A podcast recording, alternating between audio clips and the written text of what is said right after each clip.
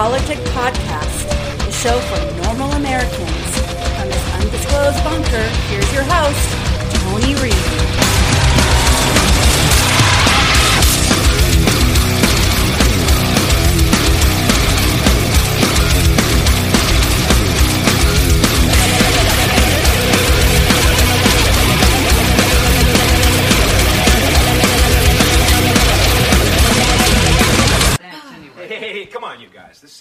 Back a few bucks.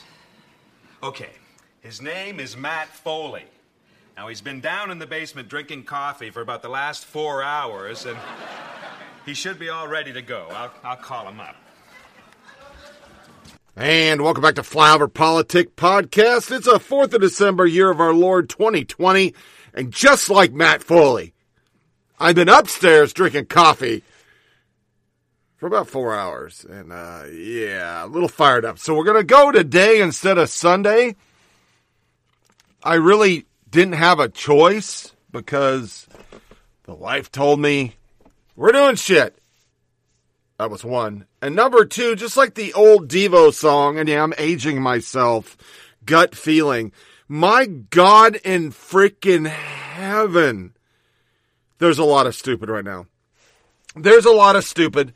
And it starts with this soundbite, all right, that literally the legacy media, mainstream media, or biased media didn't even touch of a USPS whistleblower saying basically, yeah, I drove fucking ballots across state lines.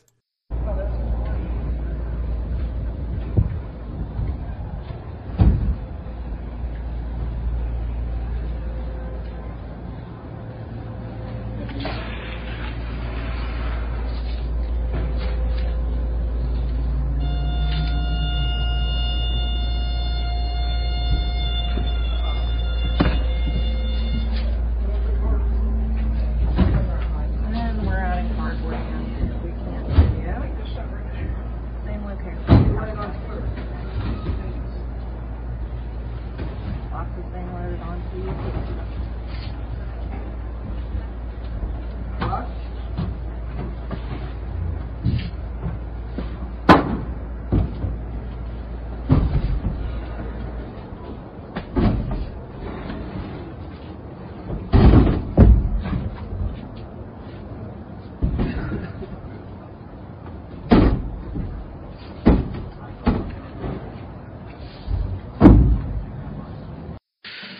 So, um, in total, I saw 24 gaylords, or large cardboard containers of ballots loaded into my trailer. These gaylords contain plastic trays, I call them totes, but trays will work, of ballots stacked on top of each other. All the envelopes were the same size. I could see the envelopes had handwritten addresses, return addresses, and I could even tell that one of that one was marked registered mail. That one was off to the side. All right. they were complete ballots. I didn't I didn't think much of it at the time. At Bethpage, I was first loaded with two tall gaylords. So picture that thing there or or this little representation here but this tall, all right? So I was loaded with two tall gaylords, okay? And uh that were on, where was I at? They had uh mixed mail pieces bound for Lancaster. These gaylords were loaded first because they would be the last off my trailer. The remainder of the truck was loaded with complete ballots bounded for Harrisburg. I then drove to Harrisburg with the ballots. Usually I offload in one of the seven docks every day, but not on October 21st. I wasn't allowed to offload. That's different. Whenever I pull into Harrisburg, I go around and I get my dock and I get unloaded and then I roll out. Not that day, alright? Not that day. Instead, I was made to wait for roughly six hours in the yard, from 9:15 a.m. to 3 p.m. This really ticked me off, all right, because my brother was in town. He just moved back up, and I wanted to spend some time with him. I tried to get the attention of postal workers, but no one would tell me what's going on. All of this was weird. I arrived at the at uh, I arrived at about the same time every day.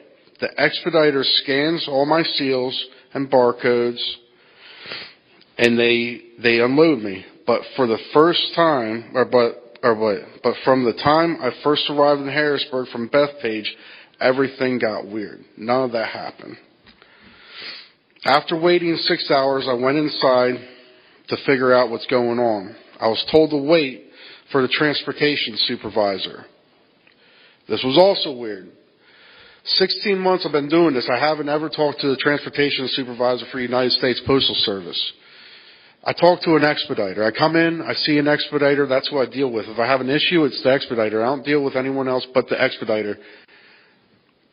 I never, never talk to the United States Postal Service's transportation supervisor. Let's make that clear. I have my own transportation supervisor for the company that I work for. He's the one that gives me the details. He's the one that I listen to. I don't listen to this guy. He's the guy that would contact my boss if he needed something ran different. I've never spoken with this transportation supervisor from the United States Postal Service. They don't speak to people like me. He's a top guy. He's the kind of guy that would speak to my boss, not a trucker like me. The supervisor told me to drive to, uh, told me to drive to Lancaster without being unloaded in Harrisburg. This made no sense to me.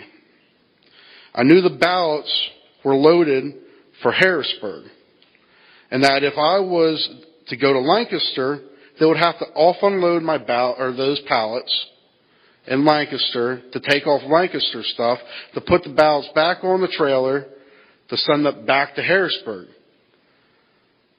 Doesn't make no sense.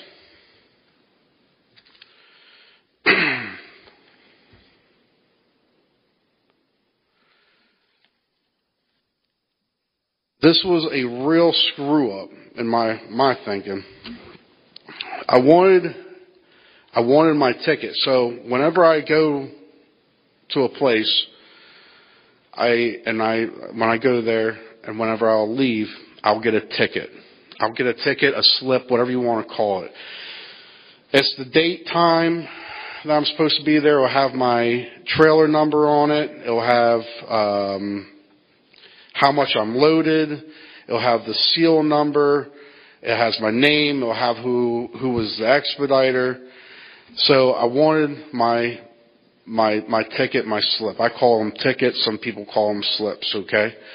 Um, and then because I was there for six hours, I wanted my late slip too because I wanted to be pay, paid for sitting in that yard for six hours. So um, I wanted the ticket and the late slip for stopping in at Harrisburg. Also, I wanted it because if they're telling me to take this load to Lancaster, I don't want to pull up the Lancaster of Harrisburg crap and be like, yeah, they just told me to be or come here and not have no no ticket because they don't look like I just came straight here, you know. just to prove that I was there.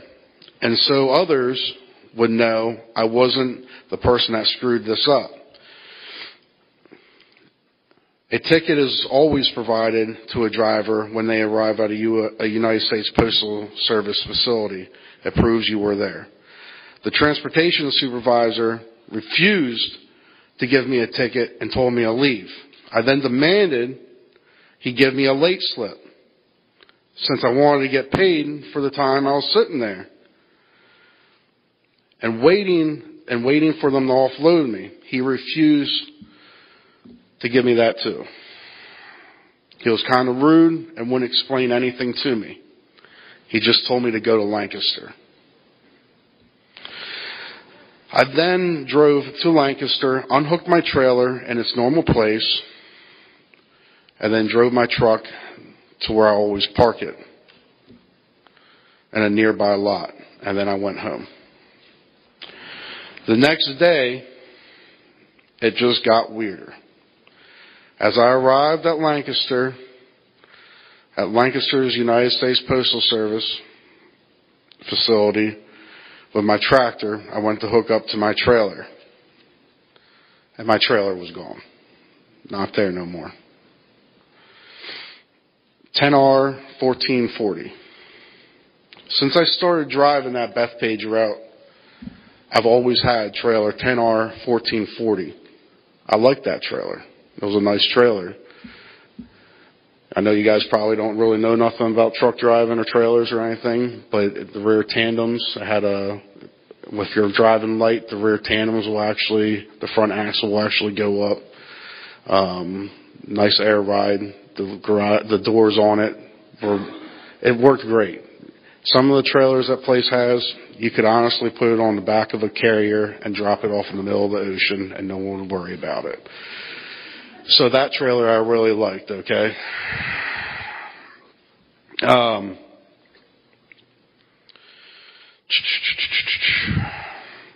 what happened on October 21st was a series of unusual events that cannot be a coincidence. I know I saw ballots with return addresses filled out, thousands of them, thousands. Loaded onto my trailer in New York and headed for Pennsylvania. At first, I didn't think it was a big deal. In fact, I thought it was really awesome. I was, I really did. I was like, sweet, I'm doing something for the presidential race. You know, this is cool.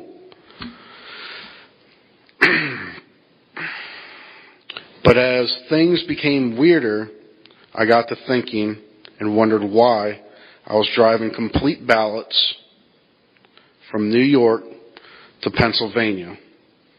I didn't know I didn't know why, so I decided to speak up. And that's what I'm doing today.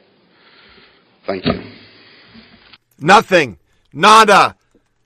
There's articles everywhere, but they didn't cover any of it, nor any of the trials that happened because, you know, why, why would we?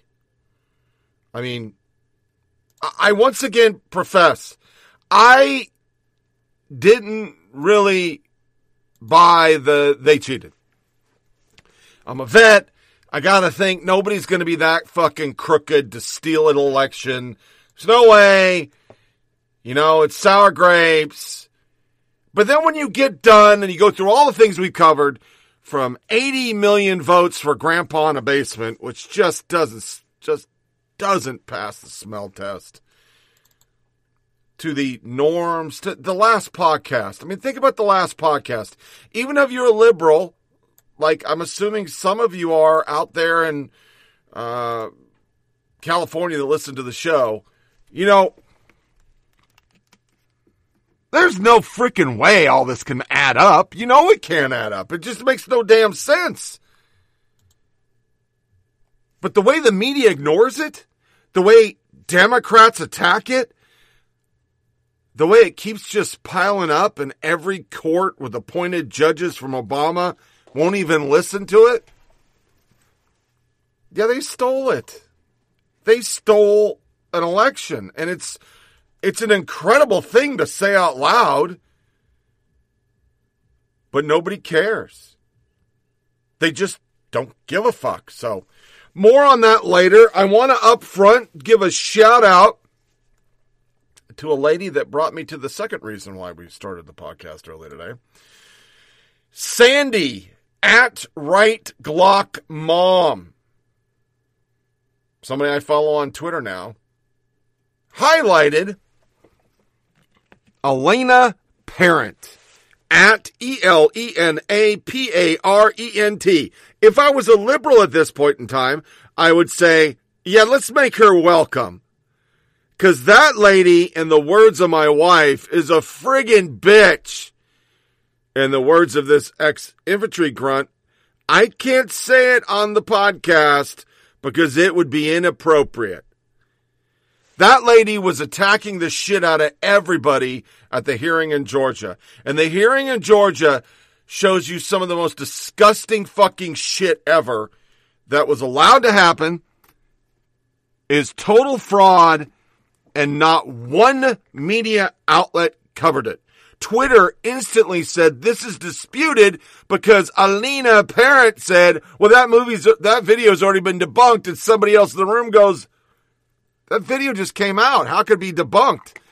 But that's how they've been able to do it. Twitter, Facebook, we just say it's disputed and it gives away. It's like a magic word, disputed. Well, the fact of um, the fact is, 48% of Americans believe this election was bullshit. So does that dispute it make it go away? Because that was the majority in the Rasmussen, by the way. The majority. So, right Glock Mom, thank you very much. Good tweets. Gonna follow you. And I'm gonna keep up on this Elena Parent lady because that lady is the reason why I'm standing down here. Here's a tweet in our A block before we actually get into it. We're going to, you know, the usual podcast, going to hit a lot of media today, some elections, some violence, um, and a great Project Veritas on CNN. It just v- validates everything we've been saying on this show for five fucking years. CNN's garbage. Charlie Cook, uh, he's had like two that I've used in this show today. The first one, why is the left okay with China virus vaccine cards but not voter ID. I want us all to think about that. Because that's what they're that's what they're saying right now.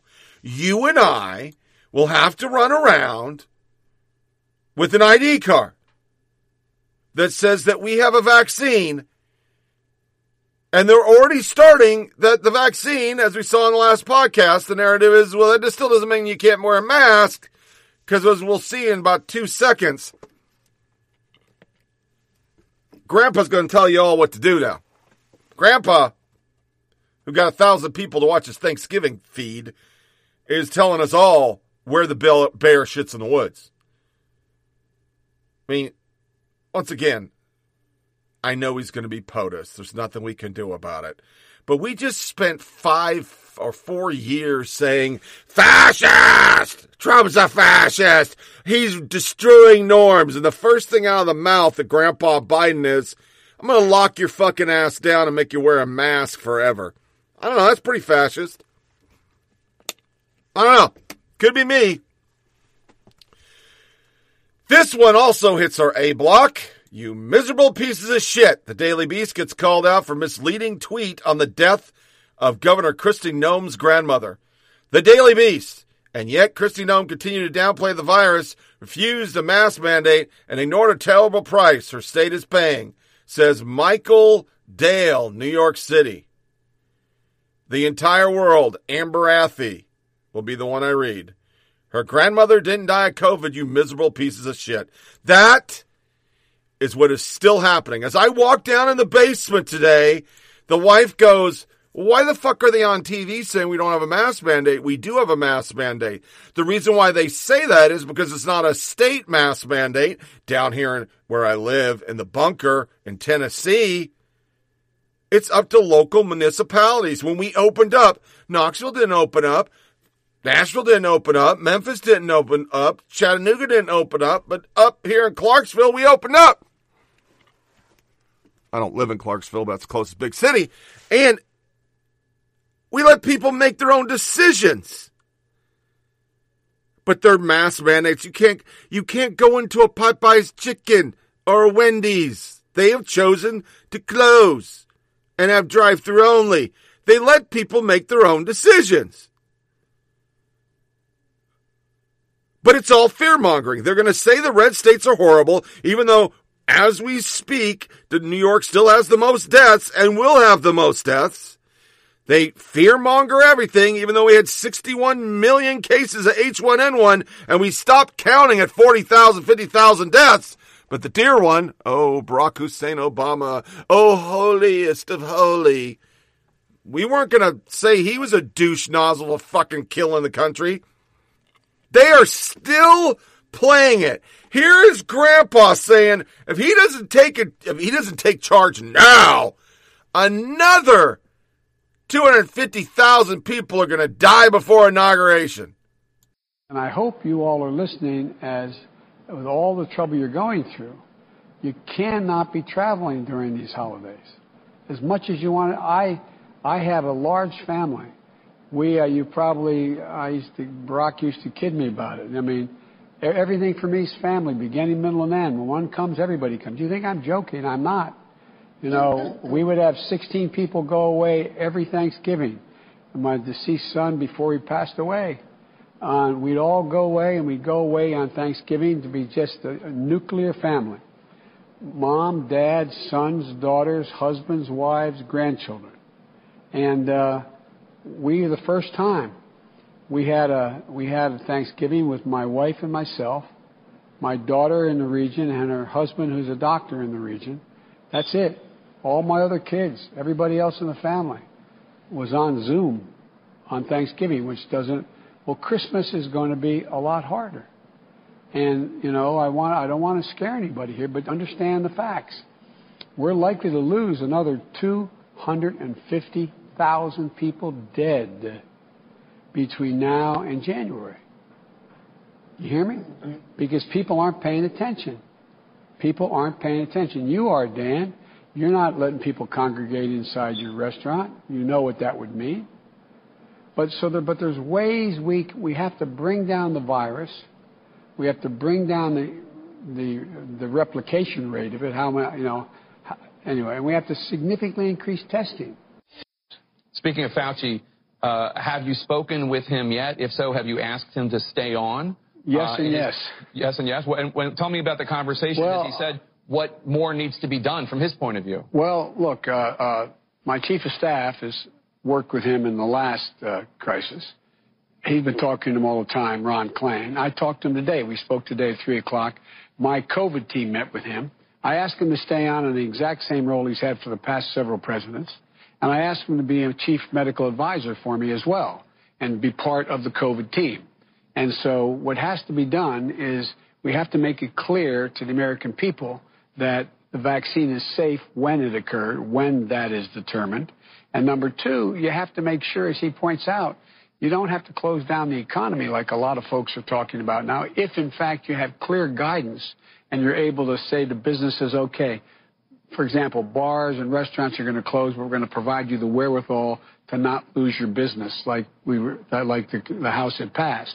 And we're going to be able to reopen. We're going to be able to reopen in time and not to close down for long periods of time. We talked about masking.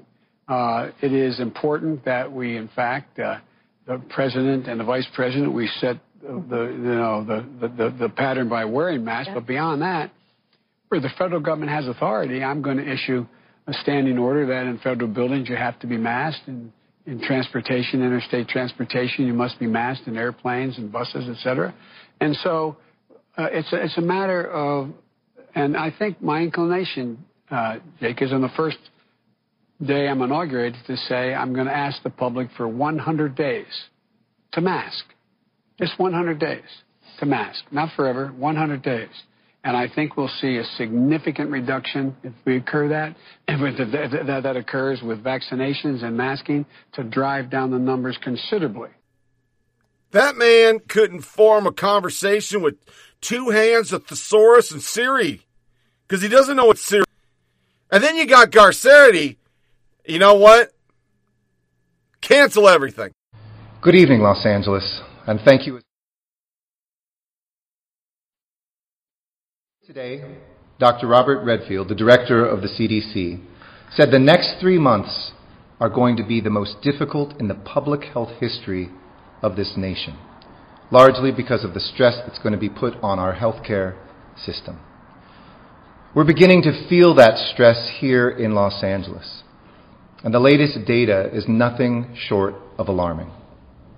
In the last month alone, since early November, our daily infections have tripled. Our hospitalizations have more than tripled and are at a new peak. And our deaths have nearly doubled and they continue to rise. These numbers don't reflect last week's record breaking numbers. They don't reflect yet the Thanksgiving effect of time spent together with families when many people were gathering and traveling in defiance of public health warnings. And here in our Golden State, unfortunately, California has one of the fewest numbers of hospital beds per capita compared to other states. So if cases continue on this pathway, if they continue to increase at the pace that we've seen, the county expects that we will run out of hospital beds here in Los Angeles by Christmas time. The public health of our city, the public health condition of our city, excuse me, is as dire as it was in March in the earliest days of this pandemic. So tonight, I want to speak, as always, to you candidly, with the truth and the statistics that I get as soon as I get them, to share them with you, and to know what we can do in the coming days. It's as much what you choose not to do as what you do do that will determine what happens here in our beloved hometown. The choices between us are stark between health and sickness between care and apathy, and yes, between life and death for too many of the people that we love. My message couldn't be simpler. It's time to hunker down. It's time to cancel everything. And if it isn't essential, don't do it. Don't meet up with others outside your household. Don't host a gathering. Don't attend a gathering. And following our targeted safer at home order if you're able to stay home, stay home. See, before Trump, I wouldn't question everything coming out of Washington. But since Trump, and not because of Trump, once again, a person I didn't support, I'm not a MAGA, I don't think he was fucking that presidential, but I voted for him because Hillary was the devil, and I voted against Biden because of all the baggage that comes with Biden because you're not voting for Biden. You're voting for Ilhan Omar and Tlaib and Democrat rule forever and no guns and you're a fucking racist piece of shit. Which, by the way, before I move on, let me get this off my chest too. It's another reason why I came down here. If you haven't watched The Unicorn, it's on CBS. It's got the guy from uh, Justified, one of my favorite shows. In fact, we're watching it on DVD for like the 90th time. Um, he, he, Walt Goggins, I think that's his name. Big teeth and a forehead. Like that forehead because I got a receding hairline. So I, I dig his forehead because I have the similar forehead, as some of you will see when we go YouTubing. It's a comedy, but you know, just like last podcast, we had to talk about C- fucking CBS's SWAT with the goddamn dude running around with a 203 and w- white phosphorus grenades and just fear mongering on guns and simultaneously doing a show that all cops are bad when you're a cop show. And I lost my shit on that. And oh, by the way, the Goldbergs doing uh, do the right thing instead of a Thanksgiving episode. They decided to do the conversation that black parents have to have with their kids and how hard it is to be black in America and try to mix that into a comedy. And as I was sending a joke in the beginning that was really a funny throwaway joke they did about it's so intimate on President's Day, so that's a hard new relationship holiday because of the intimacy of buying a mattress, which I thought was really funny. Then comes the PC shit, and then they said it as I was saying it in a tweet that we don't need white fragility in your show. They talked about white fragility. Why must every show be about George Floyd? Do they think they have to? Yes, they do. Is it because people want to see that? No, they don't. You go to their Twitter feeds and normal people, not just white supremacist proud boys that are freaking everywhere taking over the country. So say a CNN and WaPo and all them. No, it's normal people going, enough. I got it. We're garbage people. The flag's garbage. America's garbage. You guys think we're garbage. Got it. But we don't need to have it every fucking show. This is a show about a guy who's a freaking widower, I think is the way to say it, and he becomes a unicorn supposedly, and he's a prize catch for another woman, and he's going through the ebbs and flows of relationship. It's really cute. He's raising two kids. It's funny as shit. We love the show. But we don't turn to Walt Goggins and the cast of Unicorn for advice that I need to have a talk with my black friends. For the record, if I had a talk with my black friends, they would tell me to go fuck myself because they're vets and they didn't live their life being a victim. Maybe some of them thought every white person on the planet was garbage. I don't know. But they were in the service, so they couldn't really talk about that shit. And they were getting promoted a pretty good clip because the Army uses quotas. So they didn't have a problem with anything. But that's that's how I started my day. Right there. Boom. Unicorn comedy. Trying to get away from it. What do you get? You get more shit than America's garbage, and it's so hard to be a black person. It's just so hard. Don't look at Jay Z. Don't look at all the NBA people. Don't look at all the music people. Don't look at all the sports people. Uh, everybody in the NFL is black. Don't watch TV shows that are all black. Don't watch commercials that are all black. Because they're doing that now. I expected like episodes about COVID.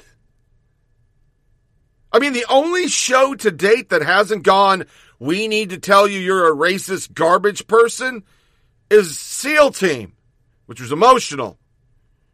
Gotta admit, I got a little teary eyed on that one. That really hit home because that was me at the end of my career, where all of a sudden you realize you're not the alpha. And I don't want to spoiler alert for anyone who watches it, but Jason, Bravo 1 is starting to go through that. It's time to leave.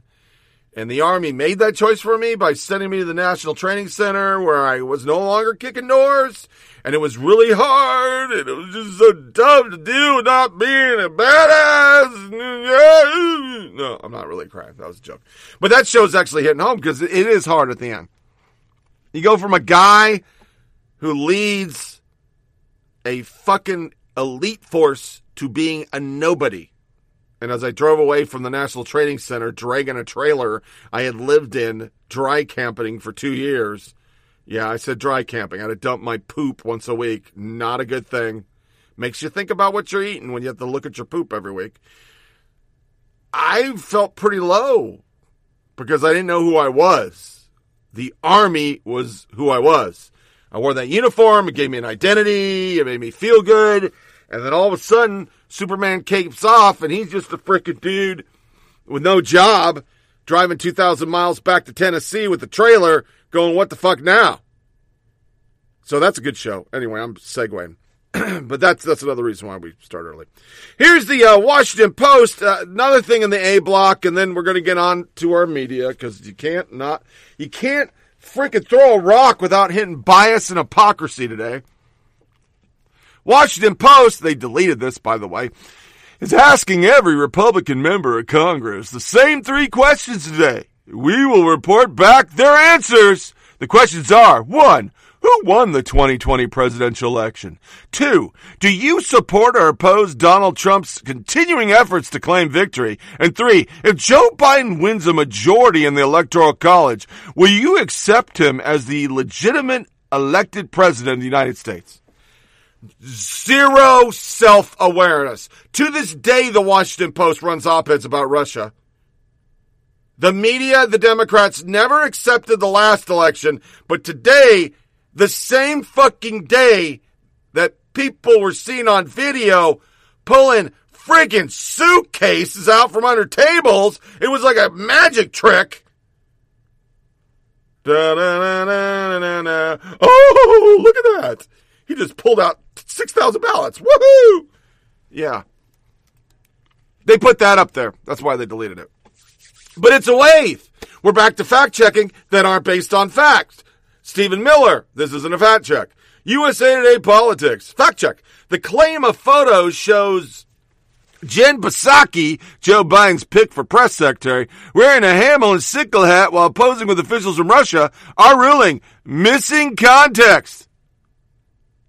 Every time Democrats fuck up, it's missing context or out of context or uh, partially true, kinda true. They could literally go out and fuck a panda in a Walmart parking lot, have it sent all over Twitter and the world, and you know what they'd say? Eh, was it really a panda or was it a stuffed animal? We're missing context. His reply, this is zero true. Context needed. It's not a claim. It's not an open claim. There's a photograph. It's actually true. And there's a picture. Everybody asked, well, they didn't ask for any context for the poor bastards at Washington, D.C. Kids in the MAGA hat. We didn't have a problem with that shit. Covington Catholic, fucking kill them. That's a punchable face, is what the media said. Now it's, we need context. And by the way, it is Sergei Lavrov, foreign minister equivalent to U.S. Secretary of State, that red star should be a taboo as swastika. Thank you very much. These are the same people. She is one of the people who has spent the last four years saying, Russia, Russia, Russia. And she was with the Russian. How? How the fucking fuck can that fly? I, I really don't even understand this shit anymore. There's so many times that I just pause and go, do you not think we watch shit? And how about COVID? Let's talk about COVID. Stephen L. Miller, Democrat mayor of Austin, Democrat mayor of Chicago, Democrat mayor of Denver, Democrat mayor of San Jose, Democrat mayor of Philadelphia, Democrat governor of California, mayor of San Francisco. These are people not adhering to COVID rules. So yeah, enjoy your Christmas. All while network mass media wants to tell you the governor of North Dakota and Florida are the problem. It's breast, breathtaking projection because right off the bat, USA Today does the same thing. And my computer froze. I got so ginned up, I forgot to open up the pages. The claim several Democratic politicians earned social distancing issue stay at home advisories, but host are attending gathering. Their fact check. Some truth to claim of politicians. There are no politics in this virus. That's that's what the, the page says. And they actually have the audacity to say on both sides. Both sides. Both sides. No. There is no both sides. I mean, here's just a short list. LA mayor stay at home order has many exemptions such as podcasters and homeless people. San Francisco Dem mayor says more severe COVID 19 restrictions are on the way after being caught. I mean, she's got a cool name, London Breed, but yeah, no. Guess where this Dem mayor was while reminding city residents to stay home? And you know about it. Austin mayor. He was on his private plane on the beach having mai tais. Today, Governor John Bel Edwards confirmed the authenticity of a photo taken of him socializing maskless, maskless and in close contact with others at a Baton Rouge country club. Yeah. LA County supervisor busted dining outdoors just after voting to ban outdoor dining because it's dangerous. In Texas, here's Dana Loesch. The Texas judge, Judge Clay, who demanded that Greg Abbott fine people for not wearing masks and send a C&D to salon owner Shelley Luther to shut her down, was himself caught breaking the restrictions he pushed to everyone else. Here in my county, Judge, Judge Whitley demands power to fine residents who don't wear masks. The Tarrant County judge had five families over for Thanksgiving.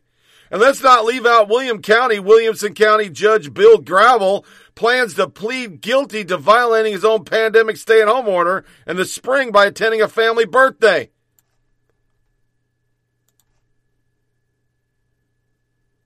But what are they worrying about?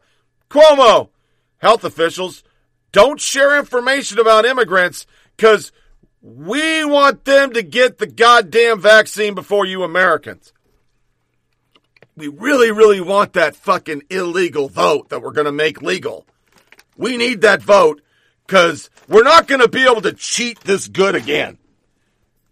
I mean, the funniest thing about all this is I always thought that video was edited, but it, you know, I couldn't find anybody who would disprove the Biden, uh, we built the biggest fraud ever. And then they did it. I mean, it all goes back to that because this whole COVID thing is about that. It was COVID. It is just like 2012. Dems go too far. They always go too far because they know their message is hot garbage. So they go too far to ensure they, they don't lose. I mean, they just go fucking bonkers with the amount of stupid so that they can win. I mean, Obama with his crazy ass IRS shit. That's a good case. Hillary well, if we talk about Russia, then they won't talk about my email. Sounds good. Fucks the whole country up forever, but yeah, okay. I mean, the media has lied so much about COVID. We are getting all sorts of information now. We played one last time. Here's another one. You're not going to find this on ABC, CNN, but you know, the CDC, as I said on the show, just me, a normal person, a nobody, that I think I had COVID in December because I wanted to die and so did my wife. And now we find out it was here in December. So it brought us to a point that they're saying that they were shutting us down again, that they weren't allowing inside dining. And I was put against the wall. It's either I took a stance and end up opening my, continue to keep my establishment open, hoping that people end up coming to spend money so I can pay bills and end up providing for my family. I'm so behind on bills that I, I really felt I had no other choice. He spoke out in public, and then the police came and arrested him. In just a minute, we'll take you live to the scene. That moment is unfolding. And we'll speak to the restaurant owner about what happened and what he plans to do next. But first, good evening and welcome to Tucker Carlson tonight. There's a lot going on in the news today, a lot of about voter fraud in the last election, and we're going to bring you the very latest on that in just a moment. But first, a larger deceit, a more profound one. News about a global fraud that began long before Election Day here and has since ruined millions of lives, killed hundreds of thousands, and by the way, without question, deeply affected the outcome of our presidential election here in the United States the coronavirus pandemic. And it's not what we thought it was. We've been lied to. The latest evidence comes from samples collected during Red Cross blood drives last year and now analyzed by the Centers for Disease Control. In a study published on Monday, researchers tested 39 blood samples from the states of California, Washington, and Oregon. That blood was collected between December 13th and December 16th, 2019. At the time, no one in the United States had heard of COVID 19. The Chinese government didn't even acknowledge its existence until December 31st. And yet, every one of those samples just tested has come back positive for the coronavirus antibodies. All of them. Keep in mind that antibodies don't develop for at least a week after exposure to the virus. That means the Wuhan coronavirus was being transmitted throughout the American population far earlier, possibly months earlier, than we were told. What does that mean exactly? And how did it happen? We don't know yet how it happened, but we know for certain that it did. The CDC has found dozens more positive samples from blood tests taken the beginning, beginning at the end of December, and they found them in many other parts of the country, across the country. Michigan, Iowa, Massachusetts. Analysis of tests in other countries has shown even earlier spread of the virus. Scientists now know the virus, the coronavirus, spread to Italy as early as last September and to South America two months later in November. So clearly, what we have been told for almost a year about the origins of the coronavirus is not true. Why are we just learning this now, a month after a presidential election? We've had reliable antibody tests since the summer. So no one thought to test Red Cross blood samples until now? Why weren't elected officials demanding a coherent account of where this virus, this virus that has changed American history forever, where this virus came from, how it got to the United States, and how it spread through our population? Why don't we know that yet? Because nobody seemed to care. Our elected officials were too busy enjoying their newfound power. They were shutting down small businesses, arresting people for kayaking without masks. Back in January, 11 months ago, the Department of Homeland Security warned that American airports could be ground zero for a new pandemic. But Congress yawned. They were occupied that day.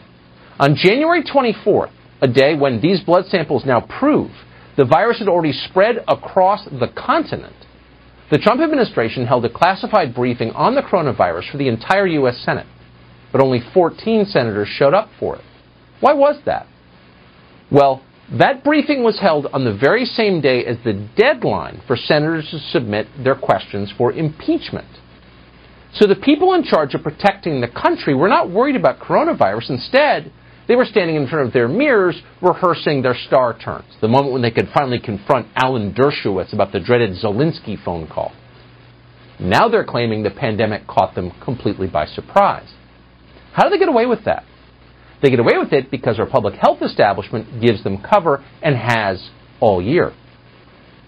Two days before that classified Senate briefing that only 14 senators showed up for, Dr. Tony Fauci went on television to reassure Americans they could relax. Calm down, America.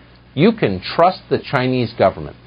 If the Chinese are telling us that this virus jumped from a pangolin in a wet market and no one even knew it existed until New Year's Eve and we're doing our very best to contain it, then that's what happened. China uh, has been known to fiddle with their stats before. Do you trust what they are telling us about this illness? from what I can see right now, they really are being much, much more transparent than what happened with SARS, where they really kept back Yeah. information for a while. It was embarrassing to them. They're really transparent now. They put the Wow. sequence of the virus up on the public database right away. So, in that respect, Okay. they've been transparent. They're really transparent now, said Dr. Anthony Fauci.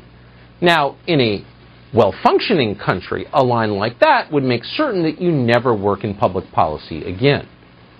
Transparent? Transparently dishonest. We know that for certain. Chinese officials are now claiming the virus came to their country from somewhere else. It arrived in frozen food, possibly as a bioweapon staged by the U.S. military. They're not saying that in secret, they're saying it on social media.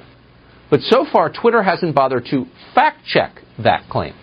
Like Tony Fauci, Silicon Valley trusts China, trusts China far more than they trust you. Ron Klain trusts China too. Ron Klain is Joe Biden's pick for White House Chief of Staff. On January 27th of this year, Klain told Axios that China has been, quote, more transparent and more candid than it has been during past outbreaks. Why did Ron Klain think that? Possibly because the World Health Organization told him to think so. On January 8th, the WHO, funded of course by the Chinese government, released a similar message. Here it is, quote, Preliminary identification of a novel virus in a short period of time is a notable achievement and demonstrates China's increased capacity to manage new outbreaks.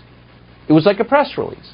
In other words, the rest of us ought to be thanking the government of China for the blessing of COVID 19. Much appreciated.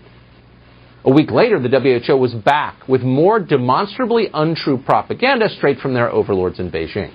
Quote, Preliminary investigations conducted by the Chinese authorities have found no clear evidence of human to human transmission of the novel coronavirus. That was yet another dangerous lie that without question cost American lives. But Twitter didn't fact check that either. Instead, the American media, as a group, dutifully amplified the message.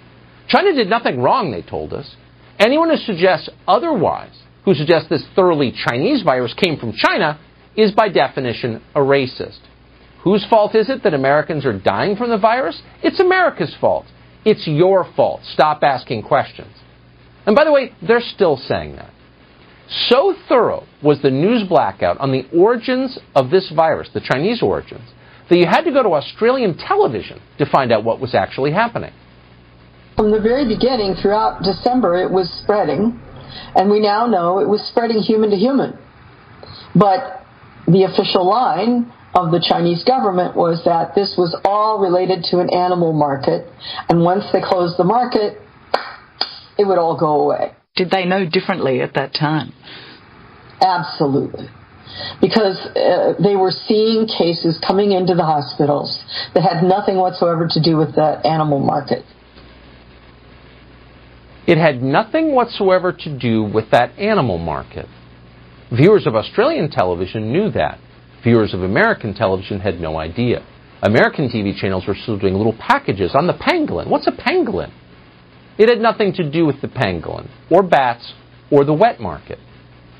You'll remember a few weeks ago we interviewed a Chinese virologist, Dr. Li-Meng Yan, on this show. Now, she fled her country with a message for us. This virus, she said, came from a government lab in China. She said she knew that. In her own country, she would have been punished, possibly killed, for saying so.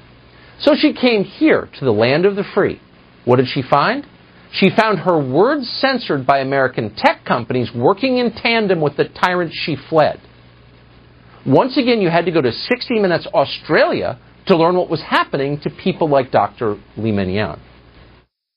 As China now tries to rewrite history and claim it was transparent all along, a final nail in the coffin of their lie. Just two weeks ago, the head of emergency at Wuhan Central Hospital, Dr. Ai Fen, also went public.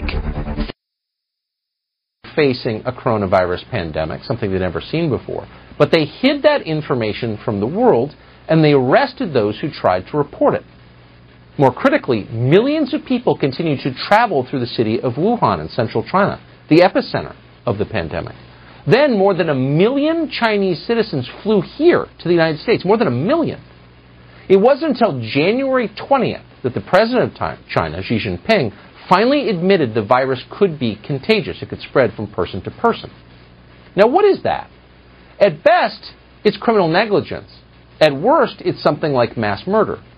But no, said the World Health Organization. In fact, it was just more evidence that the Chinese Communist Party was doing an extraordinary job managing the pandemic. And the American media heartily agreed. Watch this amazing clip from late March. Right now, there's very, very few countries that have actually been able to reverse this uh, this um, uh, epidemic and bring their cases down to very low level. And in fact, the only country that has done that is China.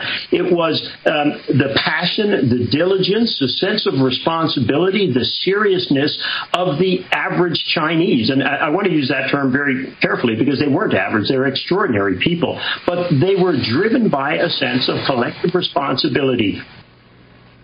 That's right, ladies and gentlemen the passion and diligence and sense of responsibility and seriousness of the Chinese. They're extraordinary people. It's in the blood.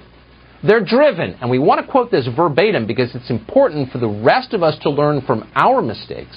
The Chinese are driven by, quote, a sense of collective responsibility. Contrast that with us, fat, lazy, Trump voting Americans, so selfish and short sighted that we demand to go to church on Sundays or go out to dinner with our families once in a while. And then, deservedly, we get sick and die. Not Xi Jinping and the obedient communist nation he leads. They've found a better way. That's the message from our media. It's the message from our health establishment. It's the message from our elected officials. And it has been for almost a year. But it's not the whole story. We know that now. We're still not even close to knowing what really happened. We should find out. Alex. I could read you a whole thing from a guy named uh, Roscoe B. Davis. It was all lies. They've been lying, but I won't. I still want to go back to the one we did last time. Drew Holden takes no prisoners. Receipt filled thread of China's response. And we covered CNN the lead talking about how, yeah, they lied. Their numbers are fucking way higher. We knew that. Any person on the planet who has paid attention and you know, like social studies and shit that we used to do back in school and history, knows that China's communist state and they fucking lie like crazy. Logan Dobson is saying that people in media and elected officials are slamming the U.S. for having a worse response than China when it was obvious China was lying. Drew Holden. Today's news about China poor and deceptive handling of the coronavirus outbreak should serve as a wake up call for those in the media who praised and defended it because it's a long, long list. CNN, multiple, you're a liar, you're a piece of shit, you're xenophobic if you do it. They even had the New York City mayor on there. Oh man, that's just xenophobic. NPR carrying water for China. Z defends China's COVID 19 actions. And, and you, Yahoo, uh, ABC News, China's ambassador slams Trump. And I can go through her courts. We all know it. It goes on for like 95 freaking tweets that he went back and put in there. And I usually go through every one of them, but I'm not going to. Because, of course they did. If freaking Trump said one, they'd say two. It wasn't about facts. It wasn't about doing the right thing. It wasn't about informing the American people. None of these things have mattered. The media just fucking hated Trump. They fucking hated Trump. Trump was a bastard. Everybody who voted for Trump was a fucking bastard or a bastet if they were female. Their whole mission was to own Trump. And if that took lying, well, that just that's just what happens. It's all going to be okay. It'll work out. We're just going to keep on going down this road because we don't like that motherfucker. And, and I, I just, my God, there, there has never been a reckoning with 2016, how far they were wrong. There's never, and there will never be a reckoning of what the media has done for the last four fucking years in this country. And sadly, there'll probably be never a reckoning for them stealing an election. Because Dems can get away with anything. Governor Newsom orders residents stay home so they can't spot him at the French laundry. Those are articles coming out right now. You have LA Boutique. Holy cow. This is absolutely spectacular. Kitson's in Los Angeles. We the people are fighting back. And they're just calling out all these leaders that are destroying shit.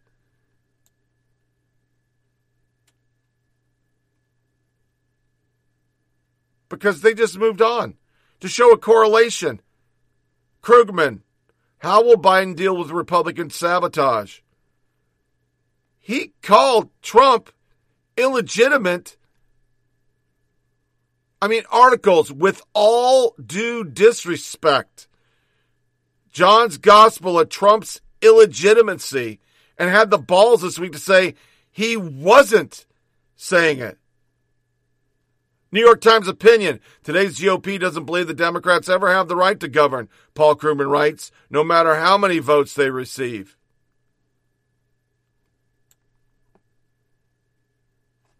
I could read it all. Not gonna because it's just it's everywhere. Fa- Facebook fact checkers accused of pushing half truths about the election. Facebook says it will remove disinformation about the vaccine.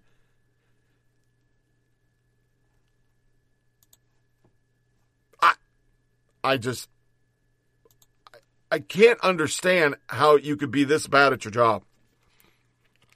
Can be so biased, and it's just okay. Americans are still watching this fucking crap. So that's our A block. I want to play a Tucker clip. I want to stop watching Tucker because I always do my scripts and they're sitting there. And then he does a show and it's in the exact order and it really bugs the shit out of me. So I want to change things up. So I kind of did today. Bothers me. But he did a shot on real diversity. It's going to be long. It's going to be a long show. We're not doing a two hour today. It's too long. Gonna hear him talk about real diversity because it's really a true statement. And then we're gonna come in to Project Veritas and I'm just gonna play it. It's gonna be super long. So basically for the next 40 minutes of this podcast, you're not gonna hear me because every one of these Project Veritas are imperative to be listened to. Wanted a flatter society you would demand a return to meritocracy. You'd want a system where anyone no matter where they were born or what they looked like or who they slept with, could succeed. That's what we used to have. It's why we were proud of America. But it's the opposite of what the left is now demanding. So if you really wanted to make companies more diverse, and again, we are for that, you would try to actually diversify them. That means you would hire people who were not in any sense like you. People with different backgrounds, actually different backgrounds. You'd hire more people with technical degrees, for example, and fewer who'd studied marketing or communications. You'd find people who lived in rural zip codes, deep in rural zip codes. You'd seek out employees who were deeply involved in their churches, or owned guns, or who had close family members who died of opioid ODs. And more than anything, on day one, you would put a cap on the number of employees who went to elite colleges. Let's just start with the top 100 on the U.S. News annual list. You would outright ban Harvard, Yale, Princeton, and Stanford graduates completely. They've got enough representation to last for the next half century. You'd make any previous employment at McKinsey and Company or any other absurd consulting firm instantly disqualifying. You would look beyond race and sex to the cultural markers that actually matter and that actually determine later success in a class system. You would subtract points from any applicant who'd ever spent the night on Nantucket or Martha's Vineyard or St. Bart's. And you would add points to applicants who vacation in Branson or Lake Mead or the Florida Panhandle. You would start an aggressive affirmative action program for fat people, for deer hunters, for anyone who drives an American car or eats dinner while wearing a hat. Are those people represented on corporate boards? I don't think so. Find a fat person in corporate America. There's not one. Why is that? You know why. Our leaders are doing precisely the opposite of any of that. And it tells you everything.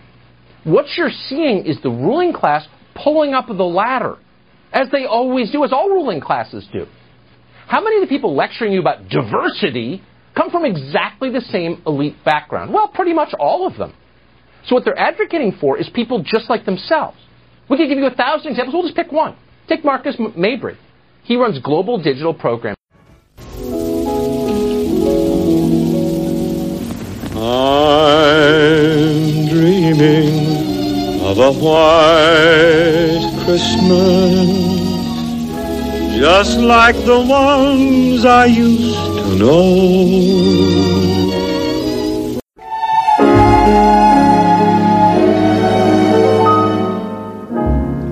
Chestnuts roasting on an open fire. Jack Frost nipping at your nose. Yuletide carols being sung by a choir. And folks dressed up like Eskimos. Everybody knows it's the most wonderful time of the year. Silver bells, silver bells. I'm dreaming of a white Christmas. Just like the ones I used to know. Memories, Christmas memories. They're the sweetest ones I know.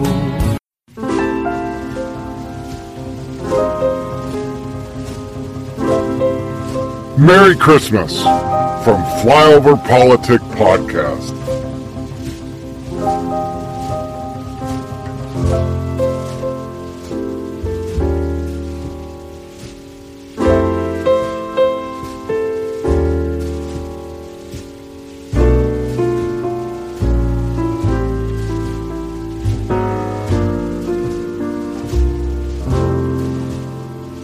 Hunter Biden story was an explosive blow against Joe Biden leading up to the presidential election. But listen on this 9 a.m. editorial conference call at CNN how President Jeff Zucker chooses to not cover this important story. I think uh, on the Breitbart, New York Post, Fox News rabbit hole of Hunter Biden, which I don't think anybody outside of that world understood last night, the Wall Street Journal reported that uh, their review of all corporate records so, showed no role for Joe Biden uh, on the um, uh, uh, in the Chinese deal.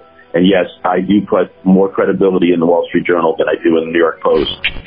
Um, obviously, uh, we're not going with the uh, New York Post story uh, right now on Hunter Biden, and uh, which seems to be uh, giving its marching orders to Fox News and the right wing echo chamber about what to uh, talk about today. Obviously, Hunter Biden's lawyer is quoted in that New York uh, Post piece, and we'll just continue to report out. This is the very stuff that the president was impeached over. This is the stuff that Senate committees looked at and found nothing wrong in uh, Joe Biden's uh, interactions uh, with Ukrainians, and uh, now having an email that uh, perhaps there was a meeting with someone uh, from Burisma is. Uh, uh, it seems uh, Rudy Giuliani's sort of dream a vision of, of how to throw stuff at the wall in these closing days of the campaign. Hey, Jeff, it's just David on the Burisma story, and we should be awfully careful about that, obviously.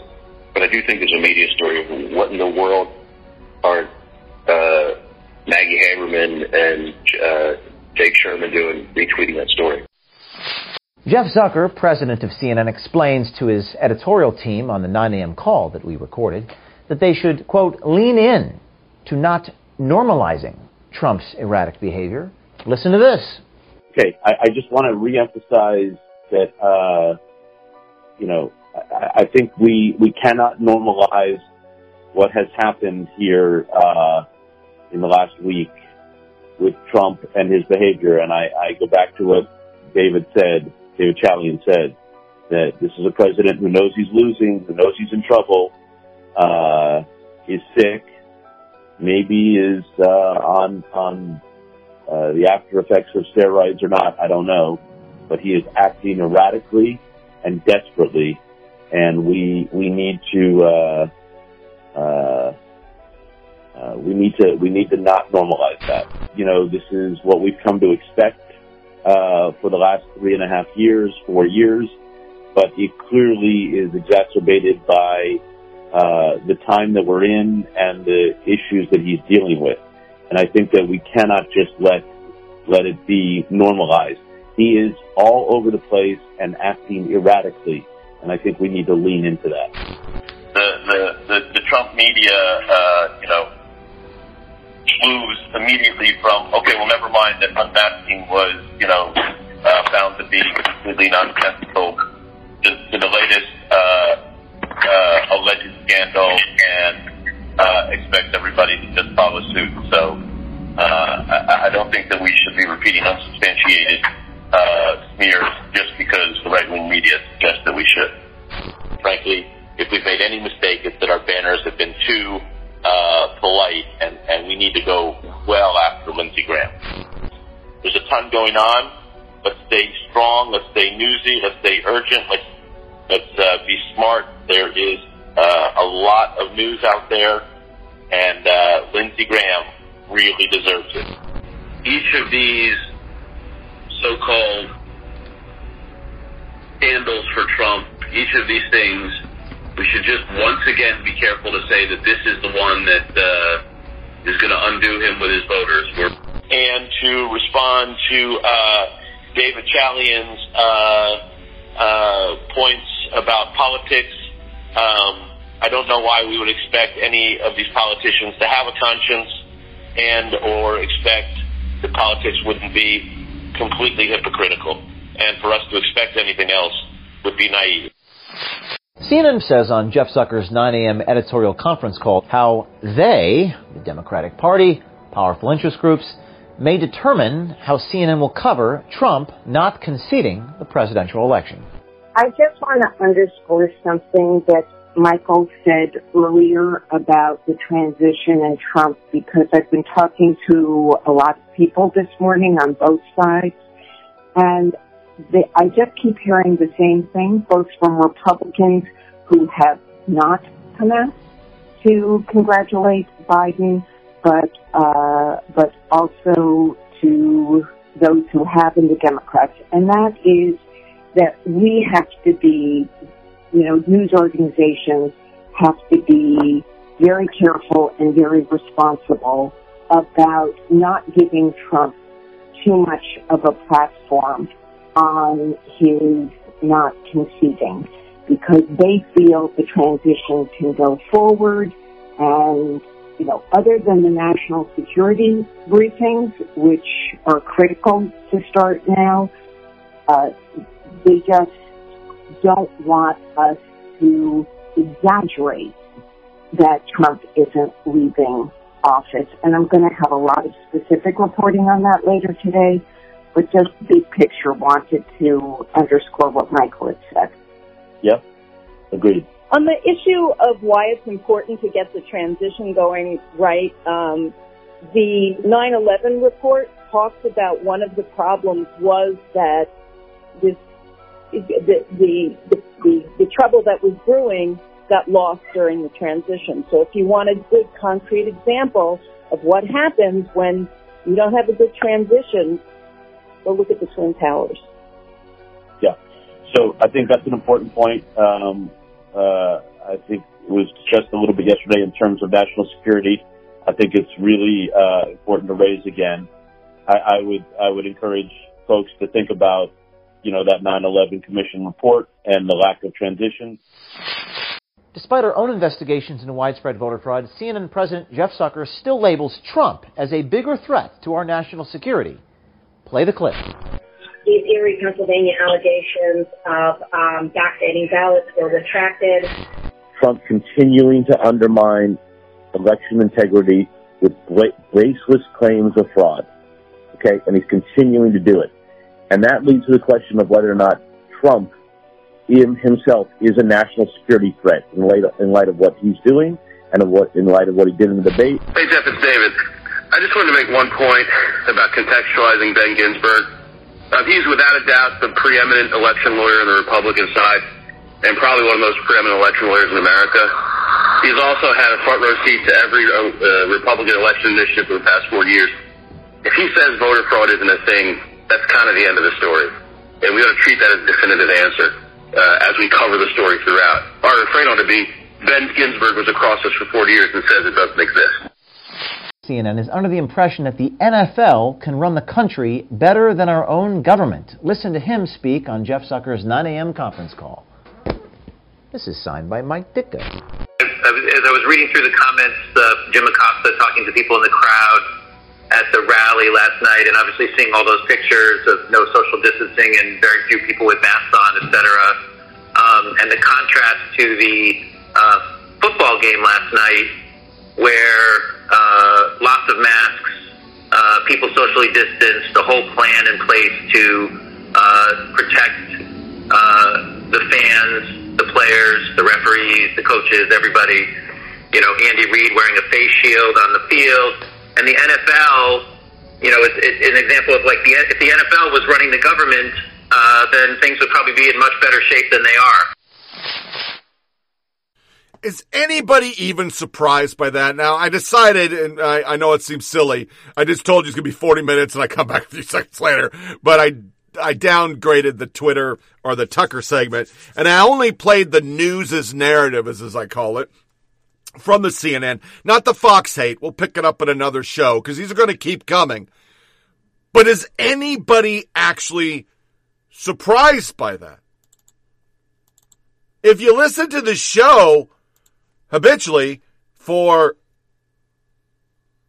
this is now the 400 well technically it's the 500th but we're doing our 500th show on wednesday because there's some doubles where i split them in fact the first two shows listed are 15 and 16 because there were 14 shows before it but that was back when i was doing it on a microphone that was mono and i couldn't get audacity to work because i didn't know what i was doing Blah. anyway so this is the 499th show if you've listened to it you know CNN is garbage. They're just garbage. They've been garbage ever since Obama.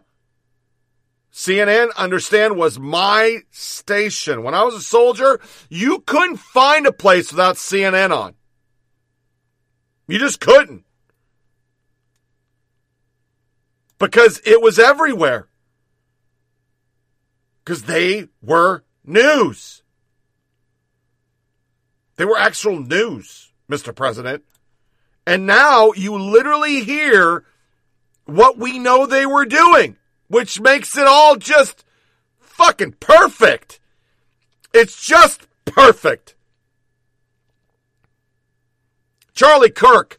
Democrats thought one secondhand whistleblower account of a phone call was not to impeach a president, but somehow hundreds of first-hand whistleblower accounts of voter fraud aren't sufficient enough to warrant an investigation. It's our next segment, the election fraud. But I thought it worked really well with those soundbites of CNN. Those are the people. And now you know why the narrative's the way it is. Now you know why they hate Trump. They hate Christians, gun owners, pro-life. These fucking people wouldn't know facts if they bit them in their ass. Because everything to them is what politicians do. They are the Democratic Party.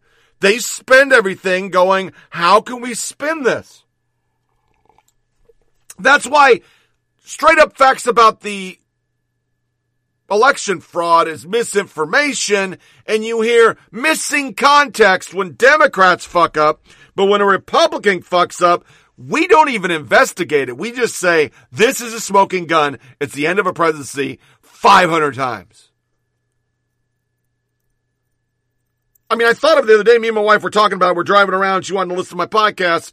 So we played a podcast. I don't remember which one it was. And she goes, fucking Republicans need to just, they need to impeach Biden. Just start right off the bat, impeach him because she paid attention. She was reading the stuff about Hunter Biden's laptop.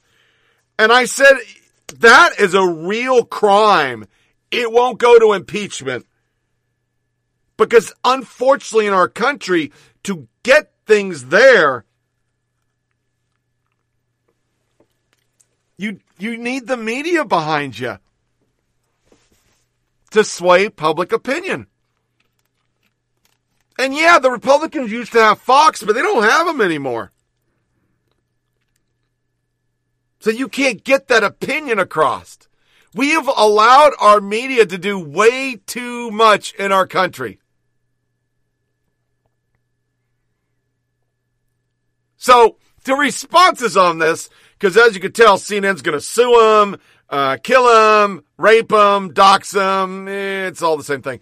Chris Cillizza. So let me get this straight. Jeff Zucker, the president of CNN, providing editorial direction and thoughts on a staff call every morning is a bad somehow? So dumb. It's called doing his job. James O'Keefe, the head of a news network ordering reporters to not cover news with nobody on a call pushing back should concern independent journalists. Also, why is Zucker calling law enforcement on us for reporting what he said, Chris?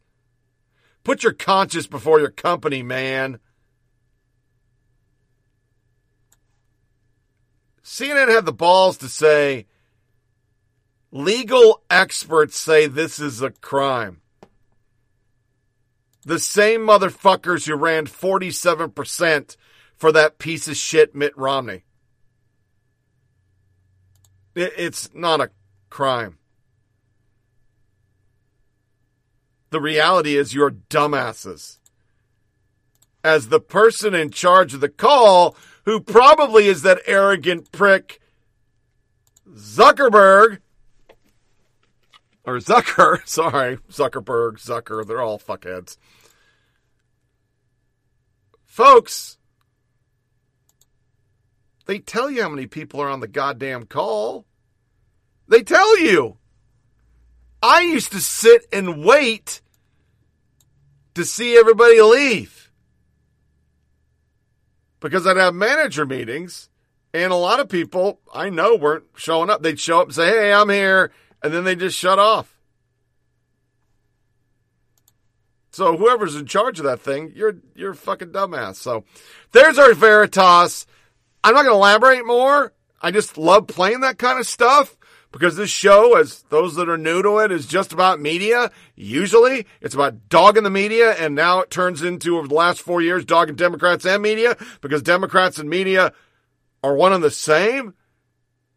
And for those that are new, because I noticed a lot of new, I'm an independent, wasn't MAGA, but I voted for him twice because the Democrats put up really bad candidates, and the Democratic Party is very violent and wants total control. And that's a scary thing if you're just an independent. If you want parity, if you want both parties to start compromising and working out real solutions for America, you're not going to get that with grandpa and the squad. So let's get into our election. I'm just going to play videos of testimony that was ignored by every network but OAN. This one, when you said the six foot rule, we were in fact given a paper with these rules saying that we can break the six foot, six foot rule when we have to challenge a ballot. We even had the printed paper with us, and when we would show it to the supervisor, he'd say, we are enforcing the rules that we were given. That's the rule your team that sent you gave you. We don't have to abide by it because that does not apply to us. And we have to keep low profile. You have to understand if we don't want to be kicked out. If we don't want to, I, I may not be because I'm brown. But uh, all I'm saying is, but that, that was my trump card that I used all day. Uh, but then the thing is, that's not a privilege for a white person. So white people, I could see were not even daring to ask a question because if they were even a little bit louder, they would say, you're disturbing them. So they need to get out. And you have to understand the table, the poll workers were ganging up with Democrats. They were all in on the same team, and the only people that are being isolated are the Republican, white male Republicans. So that, that, yeah, that's Please. racism. If people ask me, was I ever treated uh, unfairly, I would say rarely. Come to India, you will know what racism is. But here, no, I've been treated with a lot of respect. Now I see white people are being treated as, you know, so much worse than, you know, I was ever treated. So those people were not able to really loudly challenge because they will get kicked out. They did not want to abide by that rule where we can break that six foot rule to challenge a ballot because they didn't want to listen to what we had to say. $25 gift cards to raffle off. So that's a lot of money cash here. Um, we have um, also four $100 gift cards to give away. Um, so again, you want to make sure you get out here to vote. And then we have four $250 gift cards to raffle. And our grand prize is going to be a $500 uh, Visa gift card. Um, not one of the military ballots was a registered voter. Um, and the ballots looked like they were all exactly the same Xerox copies of the ballot. They were all for Biden across the board. There wasn't a single Trump vote, and none of the the voters were registered. They had to manually enter the names and addresses and a birth date of 1-1-2020, which would override the system and allow them to enter non-registered voters, of which I saw several that day. Throughout the day, that's how they would override voters that were neither in the electronic po- poll book or the supplemental updated poll book. Thank you. Welcome to the Senate Oversight Committee. You have three minutes. Thank you, committee. I am so happy to be here. Let me put my hat back on because this is my prize right here. This is the winner who won the election before it was cheated. And um, uh, as a sidebar for Senator um, Santana, welcome my sister from the D. If Black Lives Matter, why did you skip me? But let me tell you, it was voter fraud at its finest, pure and calculated fraud. And I, I wouldn't be surprised the people up here was involved.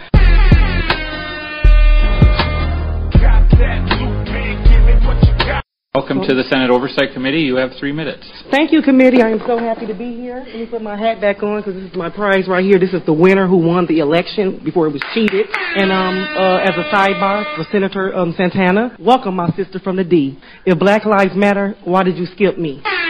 But let me tell you, it was voter fraud at its finest, pure and calculated fraud. And I, I wouldn't be surprised the people up here was involved.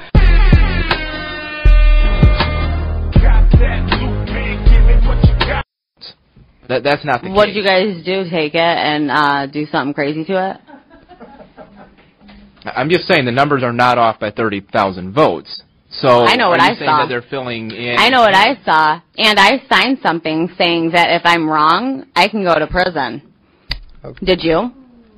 Okay, we're. I I- I'm think just I, Sure. My name is Melissa Carone. Um, I was contracted to work um, for Dominion Voting Systems. I was. Uh, I'm a freelance IT worker. Uh, I was contracted to work for Dominion to assist with IT during the election. and when you were working there, what uh, what did you observe? Uh, I observed um, numerous employees, um, city workers, um, running batches of ballots through the tabulators. countless times without discarding them first. The tabulating machines would jam two to three times an hour. When they would jam, the correct process would be to pull out the problem ballot that jammed. Say the problem ballot was number 24 out of 50. We would, I would, I wasn't allowed to touch any hardware at all. I would assist them, tell them to pull out this ballot, um, put the problem ballot on top. In Michigan, our ballots um, from the tabulators don't just drop into ballot steel ballot boxes. Um, they are now, as they got tabulated, they are now on top of the tabulating machine. Okay, so instead of them taking these so say, let's keep it number 25 is the problem ballot. It got jammed. So the computer would throw an error. It would say ballot number 25. Uh, there, there's an error. I would say pull out ballot number 25. Slowly pull it out. Put it on top. Take the um, the ballots that had already been tabulated, which are on top of the tabulating machine now put them all back in a stack, discard the entire batch, and rescan it.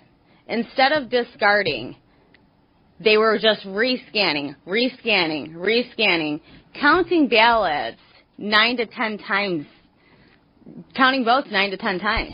So they were counting the same ballot, the same vote, nine or ten times. Yes, sir. So how many ballots would you estimate in front of you that you observed were counted multiple times in the machine. Can you put a number to it, an estimated number? At least, at least thirty thousand. At least thirty thousand. Okay. Thank you. My life has been destroyed. My life has been completely destroyed because of this. I've lost family. I've lost friends. I've been threatened. I've been. Th- my kids have been threatened. My. I've. I've had to move. I've had to change my phone number. I've had to get rid of social media. I've there nobody wants to come forward. They're getting threatened. Their their people their lives are getting ruined. I can't even get an actual job anymore. That was Michigan to include the outside. And you heard people getting yelled at and protesters and all that kind of shit because, you know, that that's that's that's how we fucking roll. Then we had Georgia. And then I'll break down both with different articles and things like that. But Georgia, and thanks to Glock Mom for pointing it out, I don't know if she's on this, but this Elena Parent lady, my God in fucking heaven, she was so goddamn rude that I had to find out who she was because her conduct alone makes me a person who was on the fence about election fraud believe this shit's 100%. 100%. 100%. Because she's too defensive. At about 8 o'clock in the morning, we're going to roll this back and show it to you. There you go. So now they're going to start pulling these ballots out from under this table. This table, the black one, was placed there by the lady with the blonde braids at about 8:22 a.m. in the morning. So she put that table there. So the same person who's staying behind now, the same person who cleared the place out under the pretense that we're going to stop counting, is the person who put the table there at 8:22 in the morning. Yeah, I saw four suitcases come out from underneath the table. Uh, yeah, upper right hand, you see the gentleman in, in the red. So he just pulled one out.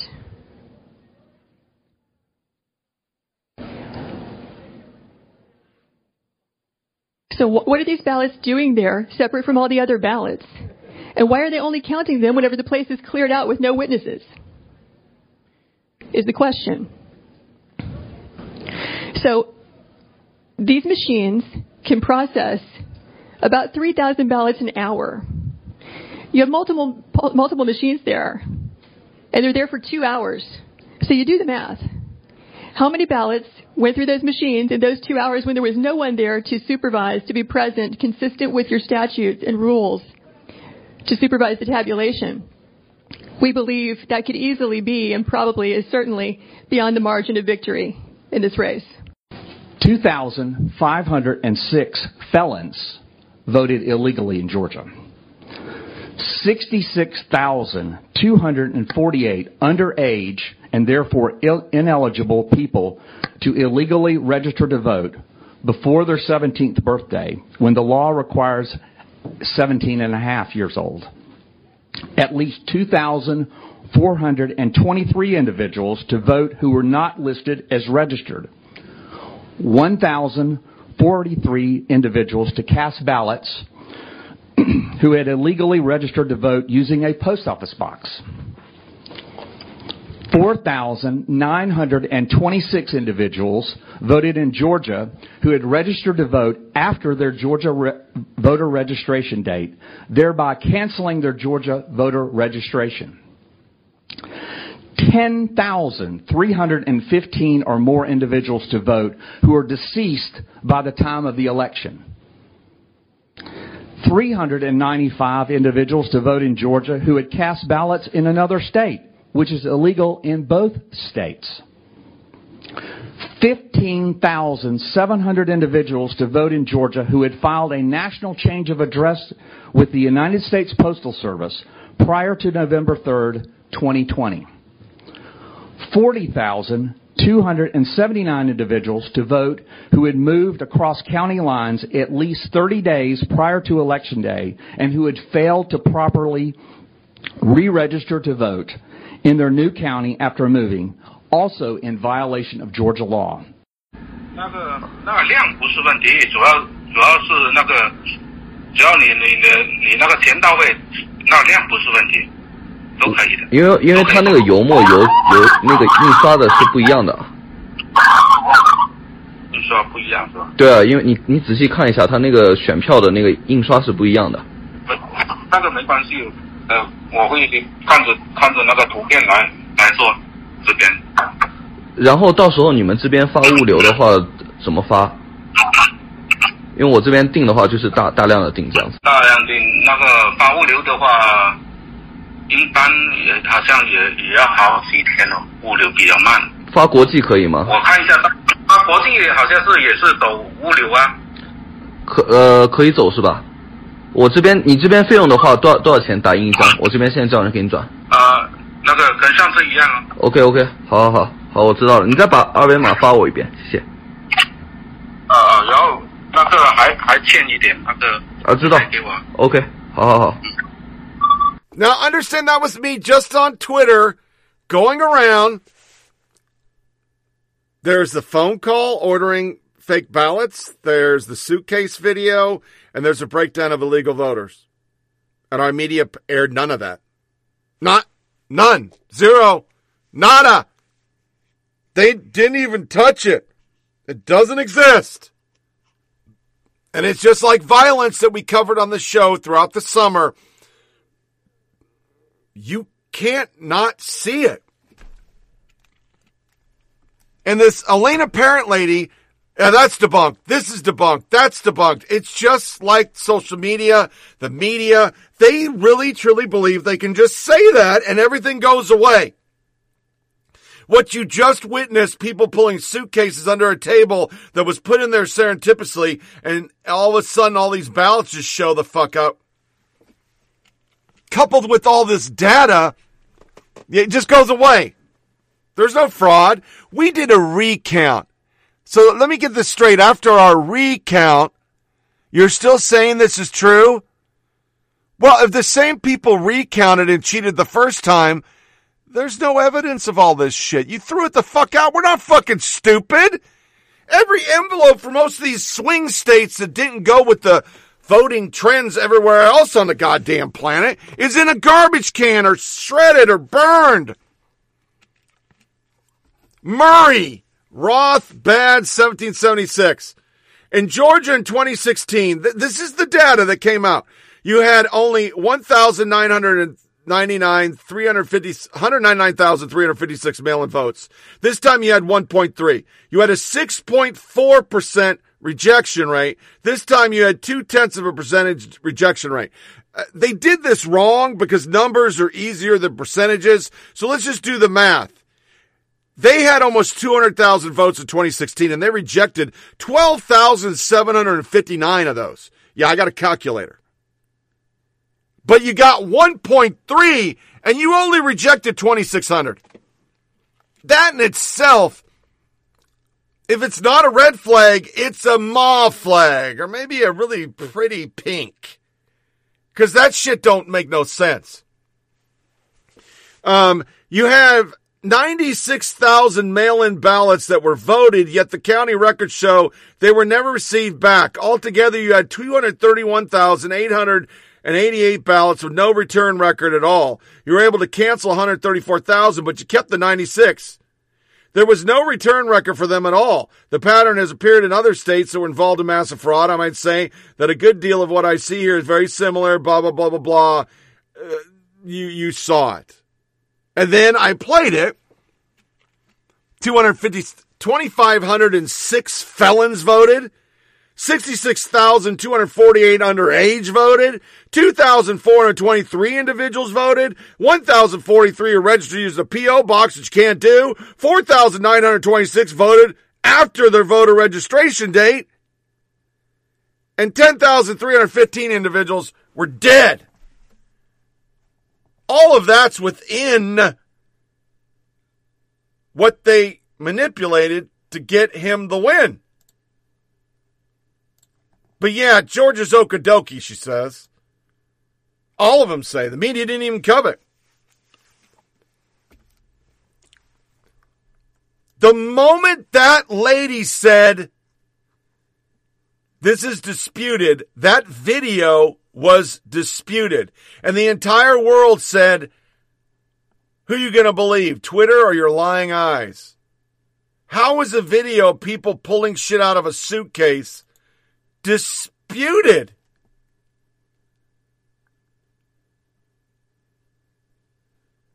And they came up with lame excuses that, well, people change their minds, so we cancel out their absentee ballot or well, we have to make provisionals and we photocopy them so they can go through the machine. Because Michigan, uh, witness Michigan hearing says all military ballots she saw looked like zero copies in each each other. None were registered Michigan voters, and all were for Biden. Most are missing the point. Only registered voters are allowed to vote regardless of which candidate they voted for.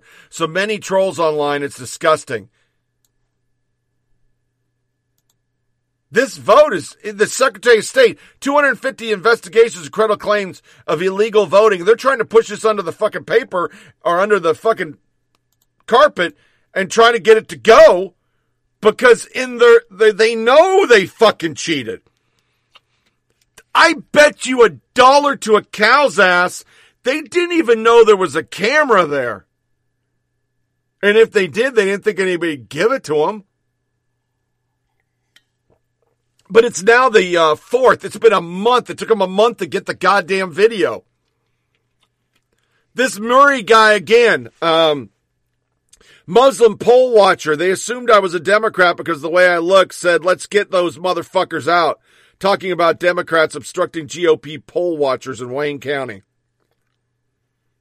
Then a long one, breaking in a stunning testimony. Phil Odorian, Michigan resident for 34 years, GOP poll watcher dating back to the 90s, stated the following on lack of ballot security and chain of custody under oath. While ballots are generally transported by two people, one or more on more than one occasion, there was just a single transporter. At the departure point, the Department of Elections, the loading of the vehicle was rarely, if ever, supervised. We saw no transfer paperwork, no people with clipboards logging departures, any logging a type of number of ballots on arrival at the TCF Center. At the Challenger Conference the week before, the Director of Elections admitted they did not transport ballots to chain of custody. One woman was even photographed carrying hundreds of blank ballots under his arm in an alley behind the DOE. The ballots were in no container, which is required by law. The man said he'd been doing this all week long. The transporters frequently arrived at the TCF Center in assorted of cars and vans, many with out-of-state plates, and they did not appear to be rentals. On the afternoon of November 4th,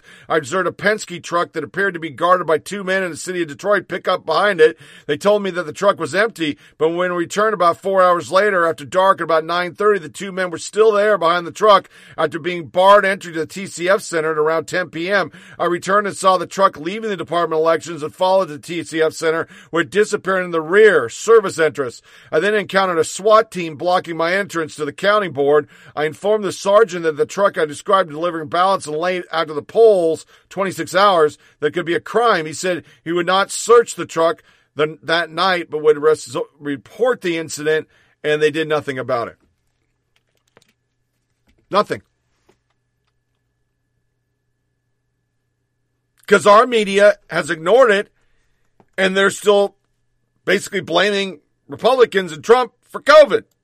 Put this in perspective for all of us. Why is this evidence so important? Well, look, let's face it, most people suspected that China probably hadn't given us the full picture.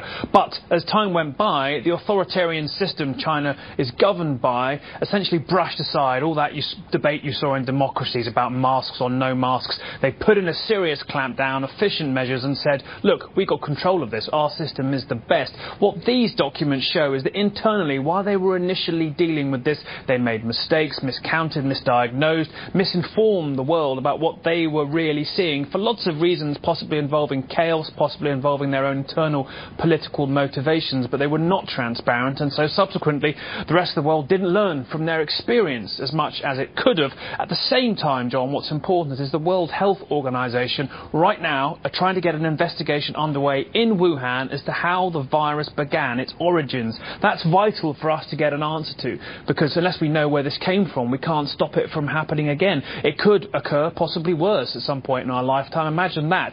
So this is a vital element of information which should, frankly, be shared uh, more widely so scientists can pore over it, and there has to be, you'd think, more.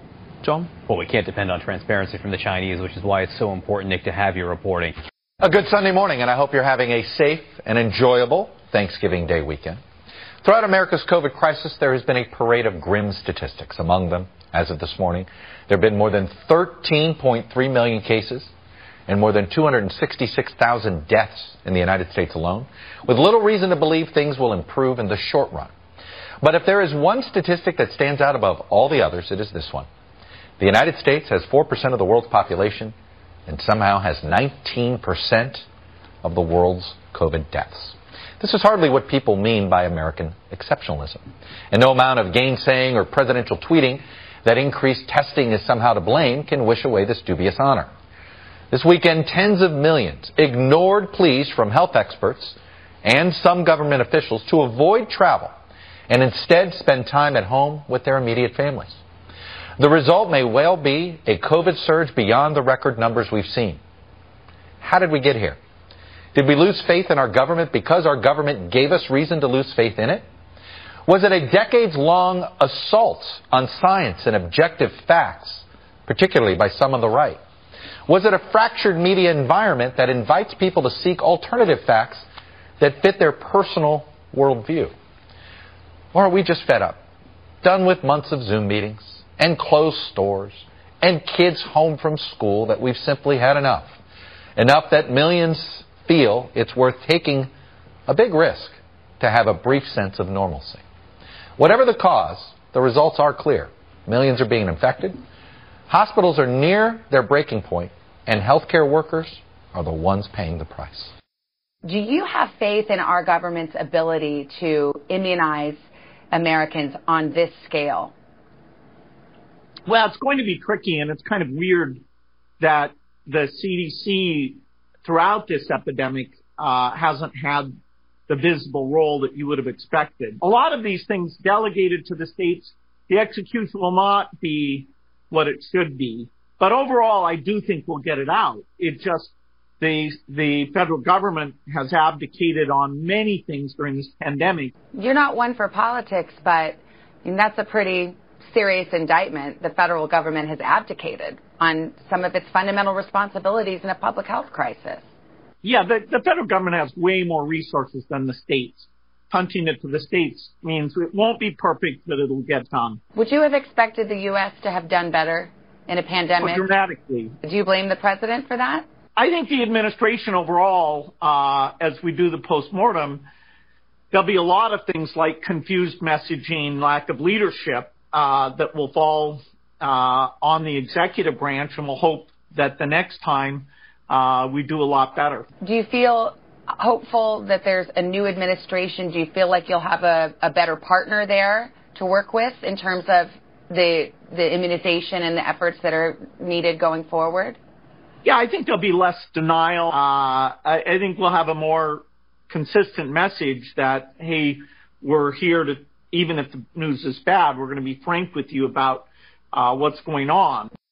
Um, so, what are we to do after an unprecedented period of perfidy by people in this party where they sat silent? How do you cover that going forward?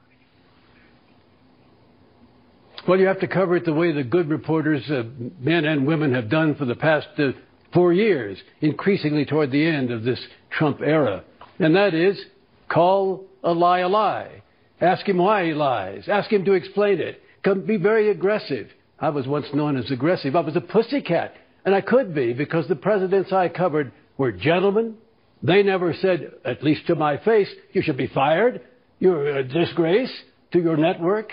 They may have thought it, but they didn't say it. And we both sides, the press and the presidents, knew what their roles were and tried to fulfill them.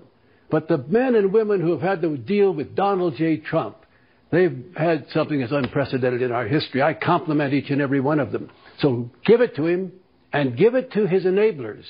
They've got to come to the Lord if this party, the Republican Party, is going to be reconstituted. COVID is now Russia. The media and Dems, so they just say fucking COVID, and everything they're doing just goes the fuck away. PA, you could say the hearing didn't go too well for the GOP.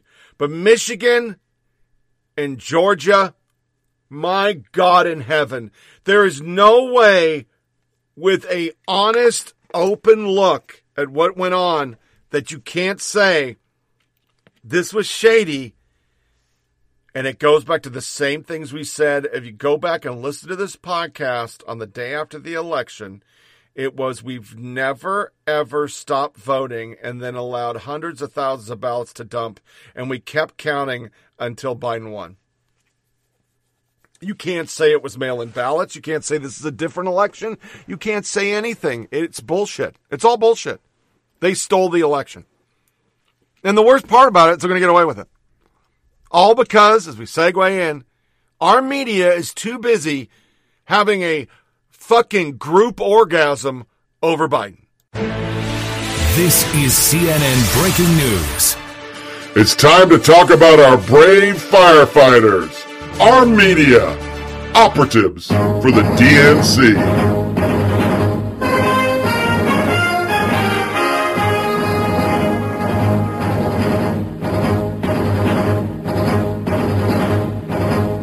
Kate Snow with you here in New York. We've been watching announcements by uh, President-elect Joe Biden of his some of his economic team. Let's go to Jeff Bennett, who's with the president-elect in Wilmington. Uh, Jeff, the message from the president-elect was help is on the way, uh, trying to paint a picture of an economic team that will be able to to really help this yeah. economy in, in terms of uh, equality as well and making sure all Americans have a better future. You're right about that, Kate. And these rollouts are really carefully choreographed to do a couple of things. One, to signal Joe Biden's priorities, as you just laid out, but also to allow his designees, his nominees, his appointees, to introduce themselves directly to the American people, to really use the force of their personal stories to help blunt partisan attacks. Sweet God, these people are just pathetic. I mean, we all remember. We all remember It was just a month ago. You were saying they're fucking horrible. Joe Biden took only one question. President-elect Joe Biden Tuesday introduced key members of the economic team at an event in Wilmington, Delaware, including Janet Yellen, be the first woman to serve in Treasury. Reporter, how's your foot? Yeah, there's pictures of him stepping off with his bad foot as the weight foot. And in that meeting, of course, we go back to what we talked about last podcast, Neera Tanden. Bill Krister, Kristol, serious conservatives, responsible moderates, and hard-headed liberals should want a tough-minded OMB head. OMB is where cabinet secretaries' ill-considered projects go to die, where programs are evaluated, where trade-offs are made. Neera Tanden is the right person for the job. Mary Cannon, no conservative, serious or otherwise, would possibly support Neera Tanden for dog catcher. Much less OMB. I thought you might snap out of it after the election, but it's simply true that you've lost your way uh, Stephen L. Miller, serious conservatives should support the president of the Center for American Pro- Progress. Real mystery how you guys lost the plot there. Always Neera was a hashtag. And another one. Bill, this is an all time low. But Chuck Todd, meet the press, political director. Oh, Republicans would just be laughed at. Republicans already decided to single out Neera Tanden um, a, why is that? And B, is that a reflection? If that's the fight they're going to pick, that means everybody else they're happy with?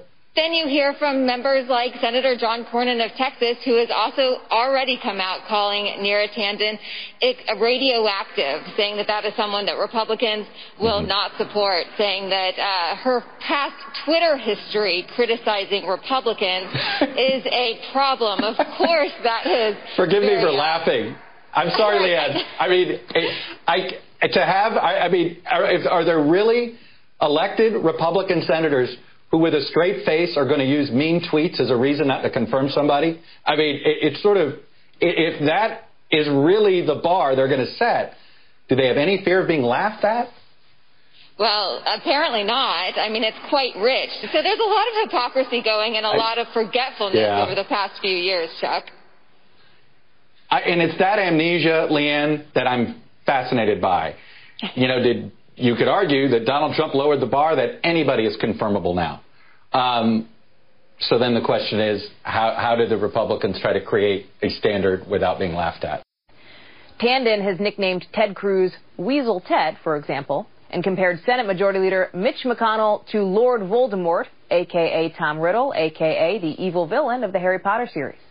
Joining me now, NBC News Capitol Hill correspondent Garrett Haake. So, Garrett, uh, former Chief of Staff to John McCain, Mark Salter, had this, this tweet where he pointed out what he described as the hypocrisy of Republicans who sort of slammed Tanden's Twitter history, while for years staying silent on what he called the president's many disparaging comments on Twitter, writing, Oh, did she hurt the feelings of these Republicans who have excused or ignored hundreds of offensive statements by Trump who's belittled people for their race, background, or looks? Poor baby. Uh, I mean, listen, I don't, I truly don't mean to be glib here, but you and I for the last four years have heard many Republicans say they don't have time to be looking at Twitter when it comes to President yeah. Trump because they have jobs to do and actual policies to implement, and yet that seems to be at least some of the basis for the opposition to Neera Tanden. How concerned should the Biden team be here?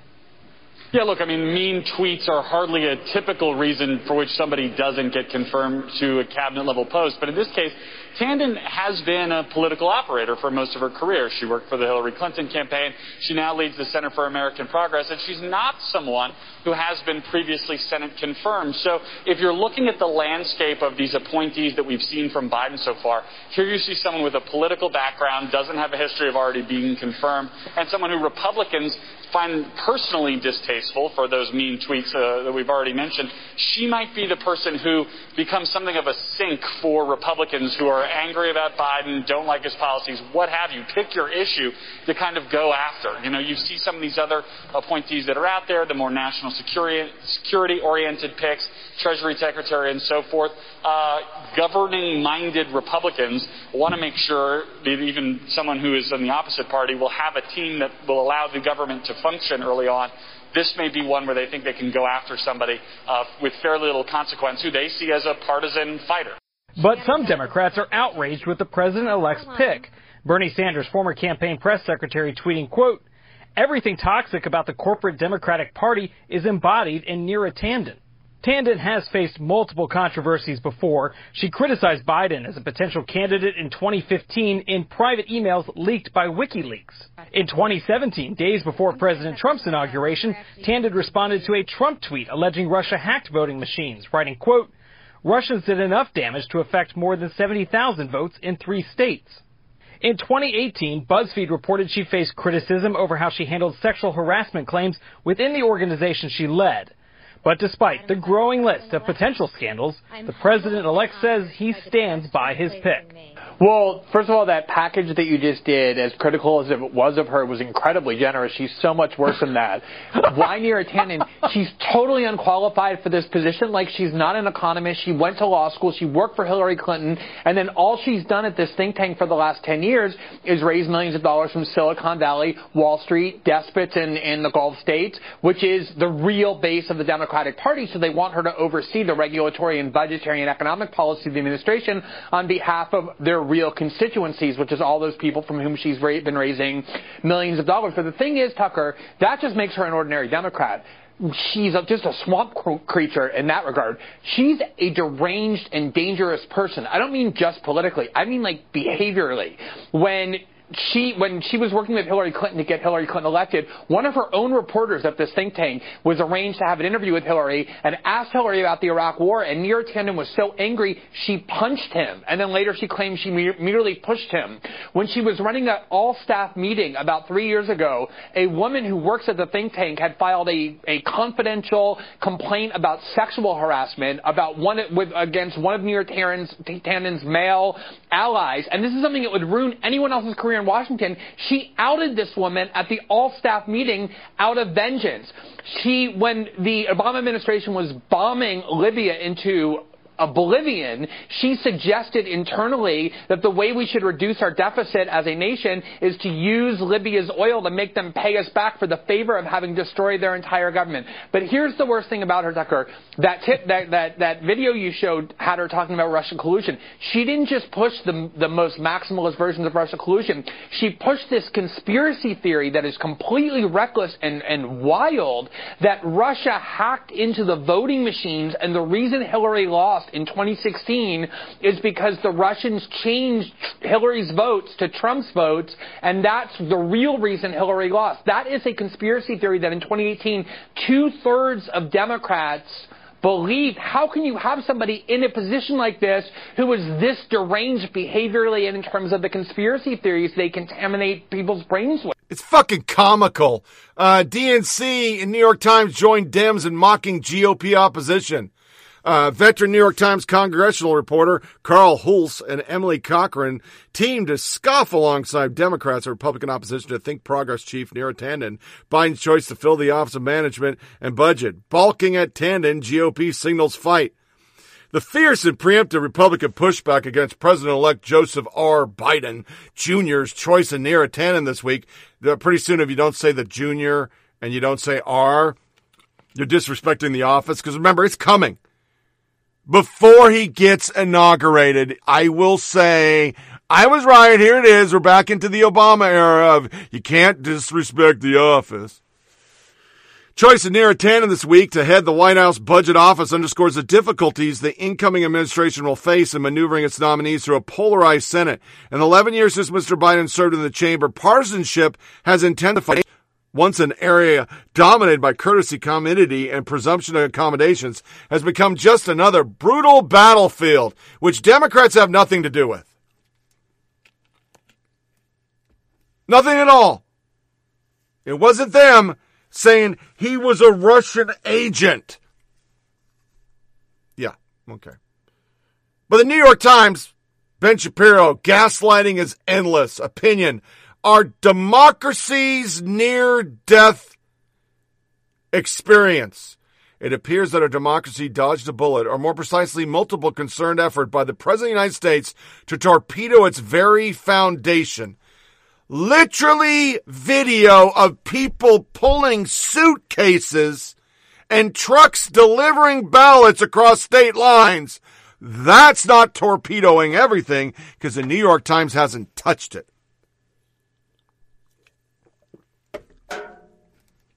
Then you get The Economist policymaker, father figure, stand-in king. The Olympian job description sets an impossible standard for any American president. Our Checks and Balance podcast explores how Joe Biden might match up.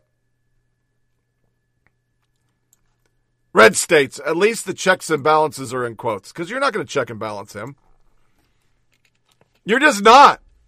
Journo vacations have begun. Happy days are here again. Just take it from journalists like Daily Beast politics reporter Hanna Trudo. Joe Biden has already started making good on his promise to staff his administration in a way that looks like the country. He's building a highly diverse team at major levels of government. People asked, Are you the new press secretary? You left off the squee. Hashtag. San Francisco radio host Edward R. Murrow award winning comedian Chip Franklin recently asked his followers a serious question about poor Republican voters. Chip Franklin, seriously question, why do poor people vote for Republicans? Back TTYS, the replies and quote tweets of this are very revealing. Law and order liberal. Serious answer. Lack of education and critical thinking, skilled readers skills render so let me say it in english lack of education and critical thinking skills re- render them particularly susceptible to wedge issues. You have a whole group of people that are voting for defund the police furious citizen most are indoctrinated in the church from young age as well. This does not help. You can see the common theme. Anybody who's in the middle of the country, and that's why we call it flyover politic, you're uneducated and you and your goddamn God. Fuck you believing in that fake shit. Ruthless now. Disinformation combined with racism. Exactly, people said. Most poor people are less educated and fall easier for praying lies. Less educated which is what Republicans depend on. Blue Patriot in Texas, mostly because they're misinformed. On some levels, they believe Republicans are either better for them economically, they're in the party of religion, or more recently, they're in the last defense against communism. Democrats will need to figure out a better way to go on offense. G.W. Hughes, mass propaganda and consistent and persistent use of se- several brainwashing techniques. For example, getting crowds of people to chant slogans, lock her up, repeatedly at rallies is brainwashing technique. It creates a group mind sense of belonging. I can't even read anymore because you gotta be fucking shitting me. What the fuck was the summer of love? Oh, I forgot. Kill all the cops. That's not brainwashing. Hmm. Detroit Free Press under fire for making the most fear inducing, obnoxious claim about COVID yet. Once again, COVID's permeating everything. COVID has turned breathing into a deadly event and all of us into a potential serial killer. We're not going to fear that. No. Mm-mm. Nope. Nope. Nope. Then we have Bret Baier versus John, Oliver Darcy. Dereliction of duty. This is Darcy from Bret Baier, Fox chief political anchor, who just held multiple clips from Trump's 44 minute voter fraud video without any, any sort of fact check. Bret Baier, sorry you missed the beginning of the show, Oliver, and the panel segment, but thanks for the tweet. It's great Kristin fact checked at the very start of your show. You then played a bunch of clips later and didn't provide any of the necessary context. Bret Baier, I am mid show but you may want to rewind Kevin Corker piece, the discussion with the panel. It's called Balance. You should try it. Thanks, as always, for tuning in. Stephen L. Miller, Bret Baier just torched Oliver Darcy while on commercial. Here's the problem. What about all the COVID lies that China was telling the truth? COVID wasn't here. Uh, uh, Pelosi and company. I'm going to stop him from stopping travel because he's a xenophobe. And then two weeks later saying he didn't stop travel soon enough. How about all the fucking people that said you need to go to Chinatown and eat a bowl of COVID? You've never aired that. And let's just talk about Russia. Let's talk about, let's talk about myriad. Two scoops of ice cream. You people have retracted nothing. You haven't owned 2016 lies of Hillary going to win by 95 points and we're still sitting here after you said Wisconsin was going to go 18% for Biden. And then you got Mike Shellenberger, a lefty. As a lifelong environmental activist, I'm horrified that some young people say they might not have children because of climate change.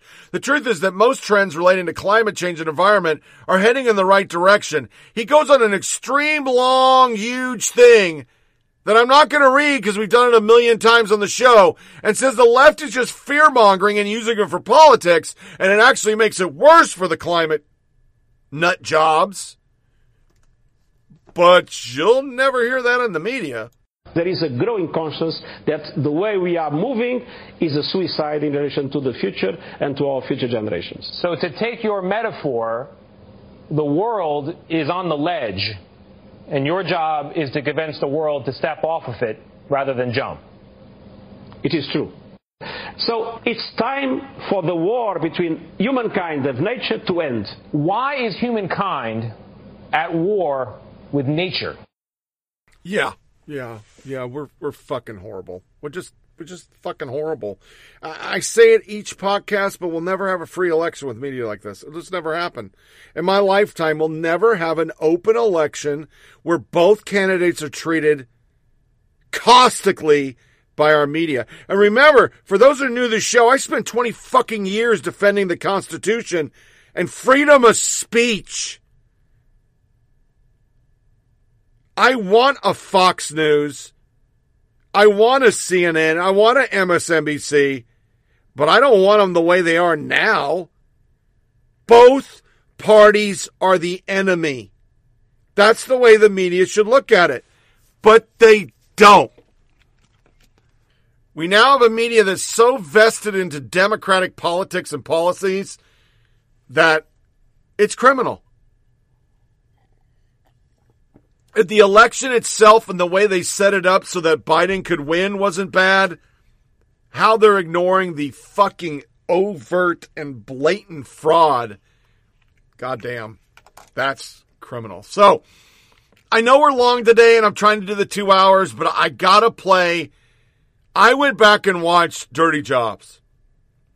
And there was a TED talk from Mike Rowe. It's 20 minutes long. I'm going to edit it down and get about 10 minutes of it. But I, I really ask you, instead of music today, we're playing it. Go to YouTube and search Mike Rowe and watch this whole thing. Because I think if there's a person that surmises the middle of the country, who we are as Americans, not the bubbles, not the New York City people and the San Francisco and the people that do believe there's 99 pronouns and that 50% of the country's gay.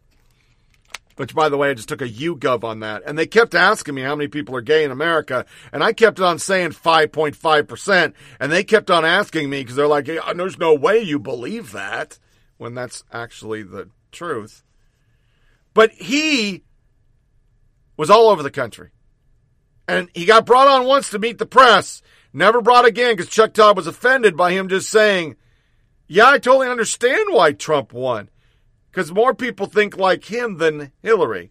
And then we'll come into our violence, which won't be super long. We should be able to make it below three three hours. I- am hoping. Enjoy. And in, and I took him. I took him like this, and I yanked my head back, and I'm standing there with two testicles on my chin.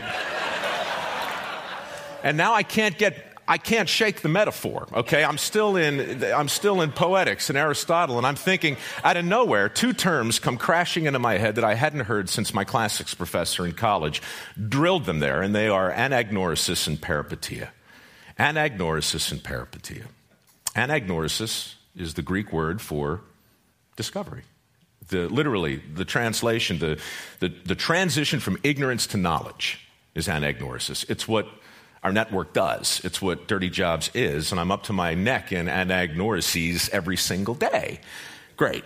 The other word, peripeteia, that's, that, that's the moment in the great tragedies, you know, Euripides and, uh, and Sophocles. That's the moment where Oedipus has his moment where he suddenly realizes that hot chick he's been sleeping with and having babies with is his mother, okay?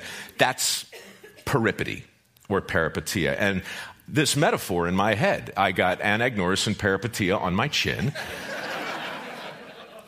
I got to tell you, it's such a great device, though. When you start to look for peripatia, you find it. You find it everywhere. You know, I mean, Bruce Willis in The Sixth Sense, right? Spends the whole movie trying to help the little kid who sees dead people, and then boom, oh, I'm dead, Peripatia.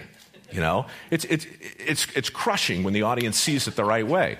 Neo in The Matrix, you know, oh, I'm living in a computer program. That's weird. You know, these discoveries that lead to sudden realizations, you know, and I've, and I've been having them over 200 dirty jobs. I have them all the time, but that one, that one drilled something home in a way that I just wasn't prepared for. And as I stood there, looking at the happy lamb that, uh, you know, I had just defiled, but looked okay. Looking at that poor other little thing that I'd done it the right way on. And I just was struck by if I'm, if I'm wrong about, if I'm wrong about that, and if I'm wrong so often in a, in a literal way, what other peripatetic misconceptions might I be able to comment upon? Because look, I'm not a social anthropologist, but I have a friend who is, and I, I, I talk to him. And he says, Hey, Mike, look, I mean, I don't know if you're, you know, if your brain is interested in this sort of thing or not, but do you realize, I mean, you've shot in every state. You've worked in mining, you've worked in fishing, you've worked in steel, you've worked in every major industry. You've, you've had your back shoulder to shoulder with these guys that our politicians are desperate to relate to every four years, right? I can still see Hillary doing the shots rye, dribbling down her chin with the steel workers. I mean, these are the people that I work with every single day. And if you have something to say about their thoughts collectively, it might be time to think about it because, dude, you know, four years. So that's in my head. Testicles are on my chin. Thoughts are bouncing around. And after that shoot, Dirty Jobs really didn't change in terms of what the show is, but it changed for me personally. And now, when I talk about the show, I no longer just tell the story you heard and 190 like it. Uh, I do, but I also start to talk about some of the other things I got wrong, some of the other notions of work that I have just been assuming are sacrosanct, and they're not. People with dirty jobs are happier than you think. As a group, they're the happiest people I know.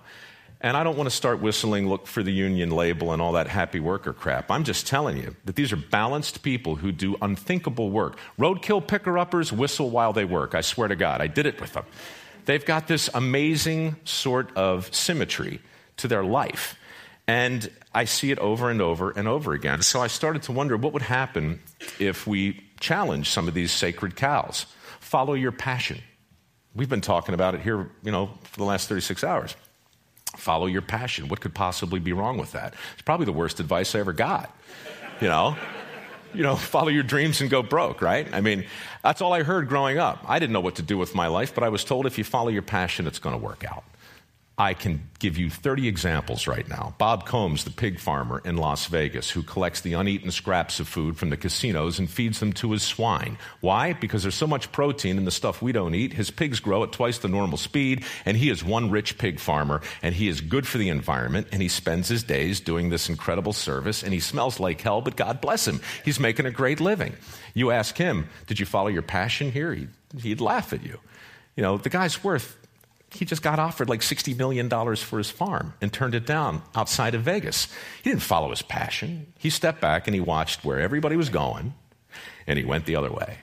You know, and I hear that story over and over. Matt Freund, a dairy farmer in New Canaan, Connecticut, who woke up one day and realized the crap from his cows was worth more than their milk if he could use it to make these biodegradable flower pots. Now he's selling them to Walmart, right? He follow his passion. The guy's, come on, you know? So I started to look at passion. I started to look at efficiency versus effectiveness, as Tim talked about earlier. That's a huge distinction. I started to look at teamwork and determination and basically all those platitudes they call successories that hang with that schmaltzy art in boardrooms around the world right now. That stuff, it's suddenly all been turned on its head. Safety. Safety first is, I mean, going back to, you know, OSHA and PETA and the Humane Society, I mean, what, what if OSHA got it wrong? I mean, I, this is heresy, what I'm about to say, but what if, what if it's really safety third, right? no, I mean, I mean, really, what I mean to say is, I value my safety on these crazy jobs as much as the people that I'm working with. But the ones who really get it done, they're not out there talking about safety first. They know that other things come first. The business of doing the work comes first, the business of getting it done. And, you know, I'll never forget up in the Bering Sea, I was on a crab boat with the Deadliest Catch guys, which I, which I also work on in the first season. We're about 100 miles off the coast of Russia, 50 foot seas, big waves, green water coming over the wheelhouse, right? Most hazardous environment I'd ever seen, and I was back with a guy lashing the pots down. So I'm 40 feet off the deck, which is like looking down at the top of your shoe, you know, and it's doing this in the ocean. Unspeakably dangerous. I scamper down, I go into the wheelhouse, and I say with some level of, you know, incredulity, Captain, OSHA? And he says, OSHA, ocean. And he points out there, and but in that moment, that what he said next can't be repeated in the lower 48. It can't be repeated on any factory floor or any construction site. But he looked at me and he said, Son, and he's my age, by the way, he calls me son. I love that. He says, Son, I'm the captain of a crab boat. My responsibility is not to get you home alive. My responsibility is to get you home rich. You want to get home alive? That's on you. And for the rest of that day, safety first. I mean, I was like, so, you know, the idea that we create this, this false, this sense of complacency when all we do is talk about somebody else's responsibility as though it's our own and vice versa. Anyhow, a whole lot of things. I could talk at length about the many little distinctions we made and the endless list of ways that I got it wrong. But what it all comes down to is this. I have formed a theory, and I'm going to share it now in my remaining two minutes and 30 seconds. It goes like this We've declared war on work as a society, all of us. It's a civil war. It's a Cold War, really. We didn't, we didn't set out to do it, and we didn't twist our mustache in some Machiavellian way, but we've done it. And we have waged this war on at least four fronts, certainly in Hollywood. The way we portray working people on TV, it's laughable. If there's a plumber, he's 300 pounds and he's got a giant butt crack. Admit it. You've seen him all the time. That's what plumbers look like, right? Uh, we turn them into heroes or we turn them into punchlines. That's what TV does. We try hard on dirty jobs not to do that, which is why I do the work and I don't cheat.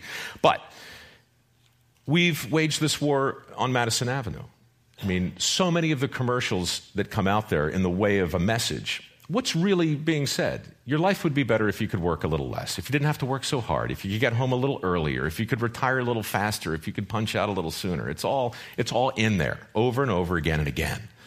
Washington, I can't even begin to talk about the deals and policies in place that affect the bottom line reality of the available jobs because I don't really know. I just know that that's a front in this war. And right here, guys, Silicon Valley.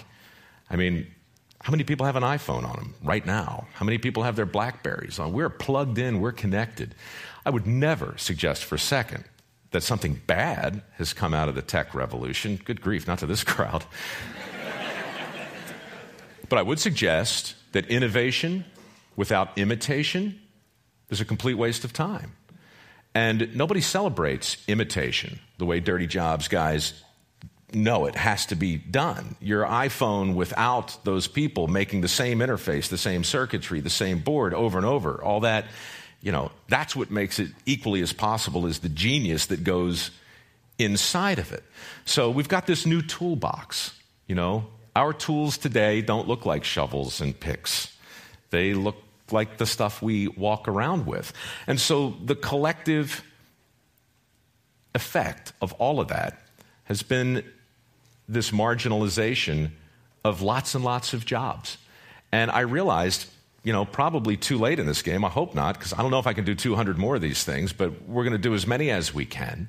And to me, the most important thing to know and to really come face to face with is the fact that I got it wrong about a lot of things, not just the testicles on my chin. I got it, I got a lot wrong. So, we're thinking, by we, I mean me, that that the thing to do is to talk about a PR campaign for work manual labor, skilled labor. Somebody needs to be out there talking about the forgotten benefits. I'm talking about grandfather stuff, the stuff a lot of us probably grew up with, but we've kind of kind of, you know, kind of lost a little. Barack wants to create two and a half million jobs. The infrastructure is a huge deal. This war on work that I suppose exists has casualties like any other war. The infrastructure is the first one, declining trade school enrollments are the second one. Every single year, fewer electricians, fewer carpenters, fewer plumbers, fewer welders, fewer pipe fitters, fewer steam fitters. The infrastructure jobs that everybody is talking about creating are those guys the ones that have been in decline over and over. Meanwhile, we got $2 trillion at a minimum, according to the American Society of Civil Engineers, that we need to expend to even make a dent in the infrastructure, which is currently rated at a D minus. So, if I were running for anything, and I'm not, I would simply say that the jobs we hope to make and the jobs we hope to create aren't going to stick unless they're jobs that people want. And I know the point of this conference is to celebrate the things that are near and dear to us. But I also know that clean and dirty aren't opposites. They're two sides of the same coin, just like innovation and imitation, like risk and responsibility, like peripatia and anagnorisis, like that poor little lamb who I hope isn't quivering anymore, and like my time that's gone. It's been great talking to you, and uh, get back to work, would you?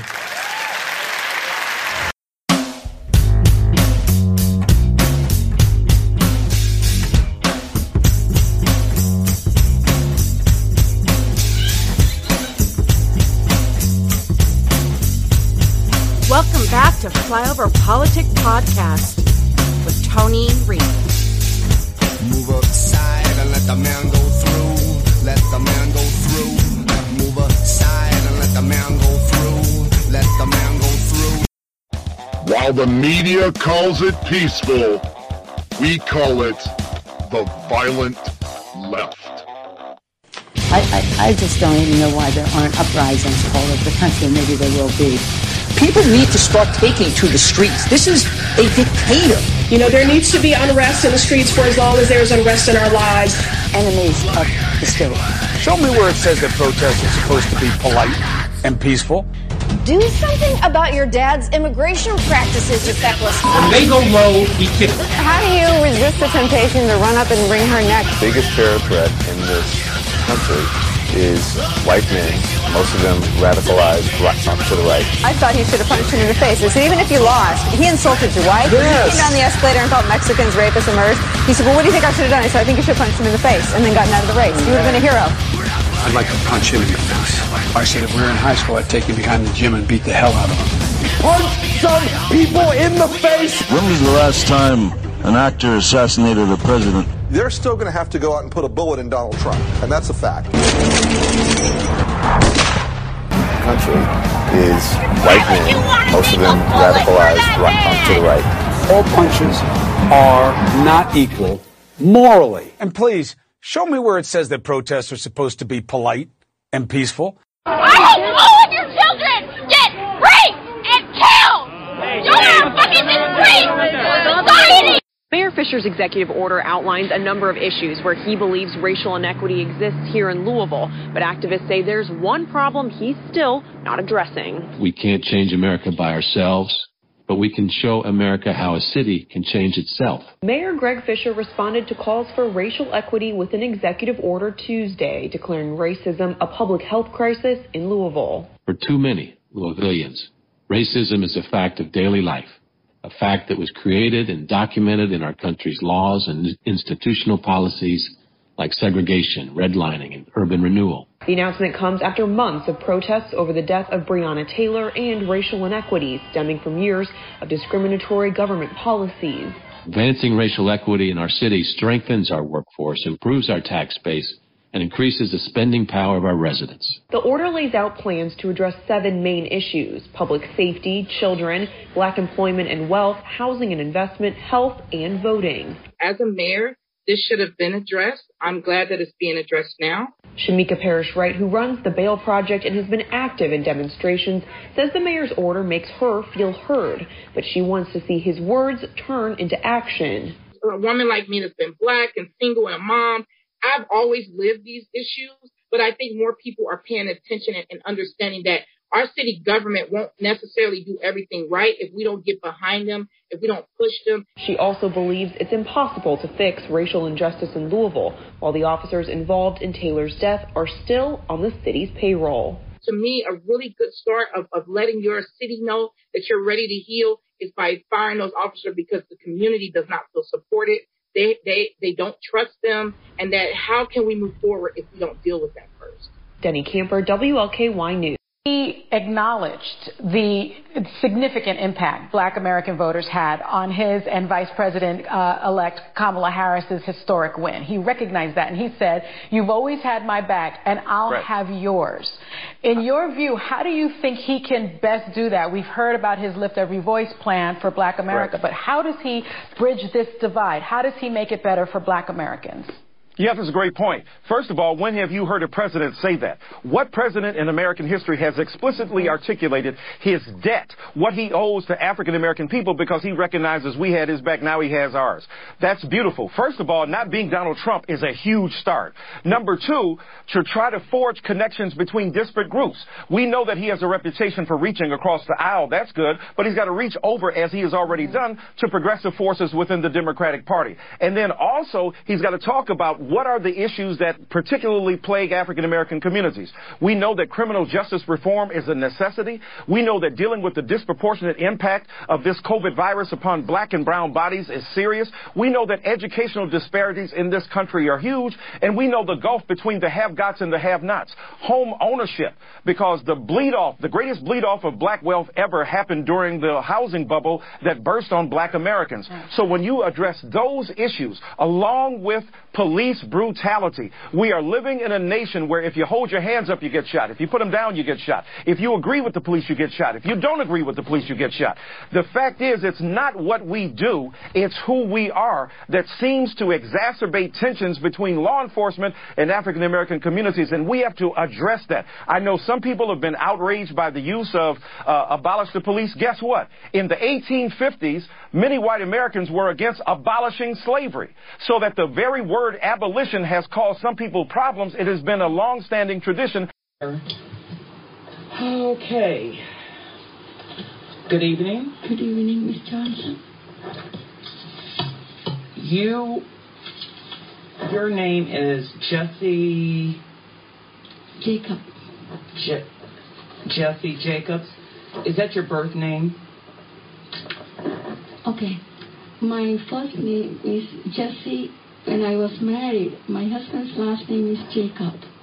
When I got married in 1983, 37 years ago, I had my maiden name. That's my dad's house name. It's a long name.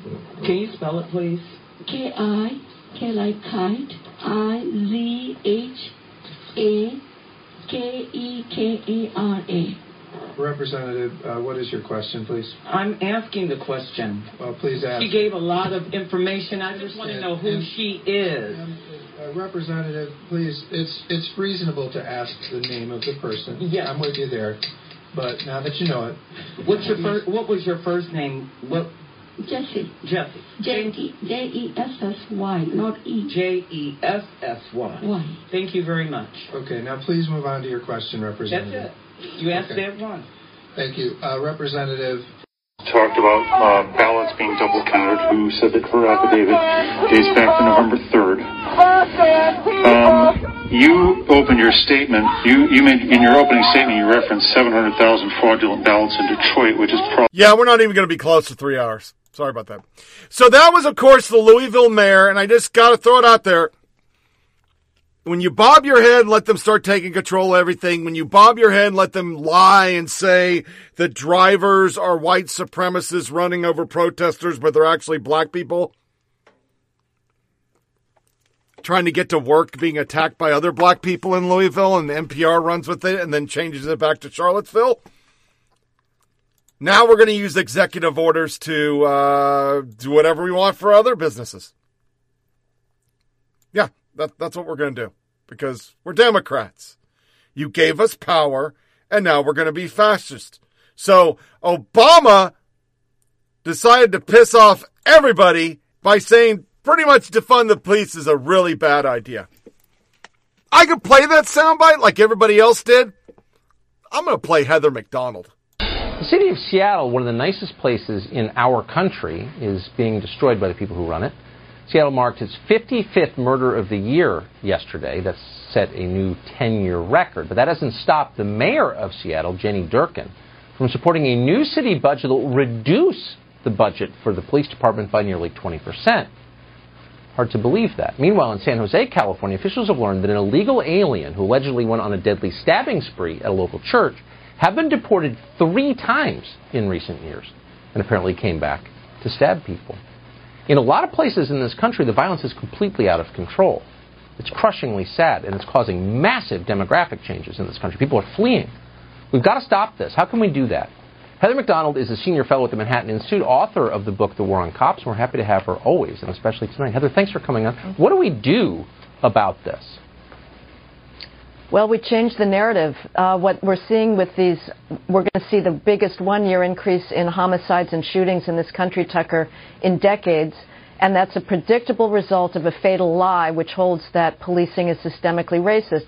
Joe Biden embraced that lie during his campaign. He's embraced it after the election, and it will become the touchstone of his Justice Department. It is completely untrue. Uh, the problem in this country is criminals, not cops. Cops are the solution. But as long as you go about telling cops incessantly, as we heard in Seattle, as we've heard in Louisville, uh, in Chicago, New York, you name it, that cops are racist for going after criminals, they are going to back off. Cops in this country are demoralized, they're defunded, they're being assaulted on a daily basis. And when cops back off of policing, you don't get some Pacific nirvana, some post racial nirvana, you get anarchy and chaos.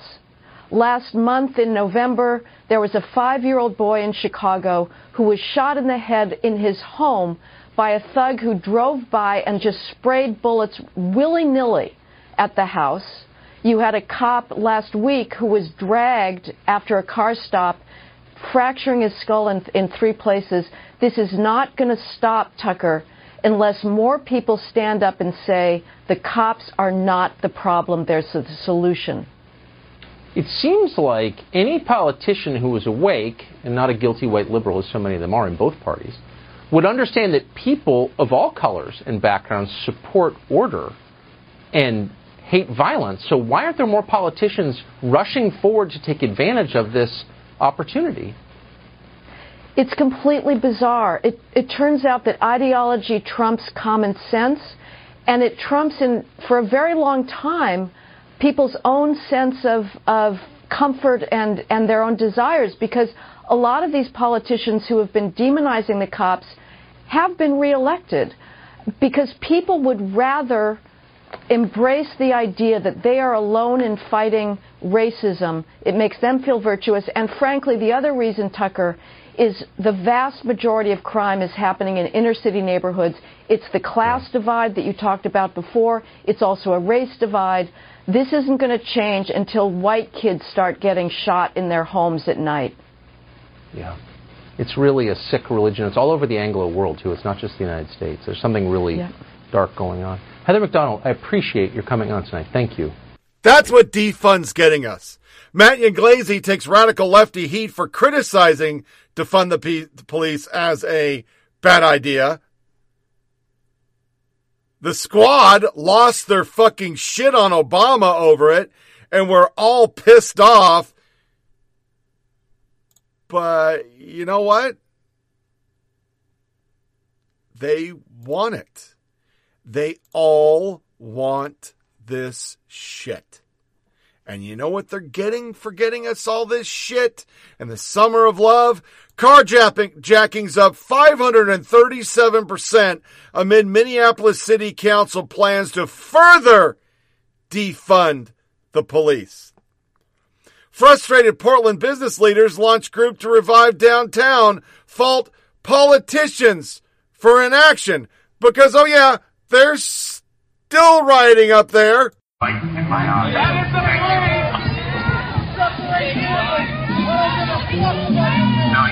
Blocking. You need to move out of the way or subject to arrest.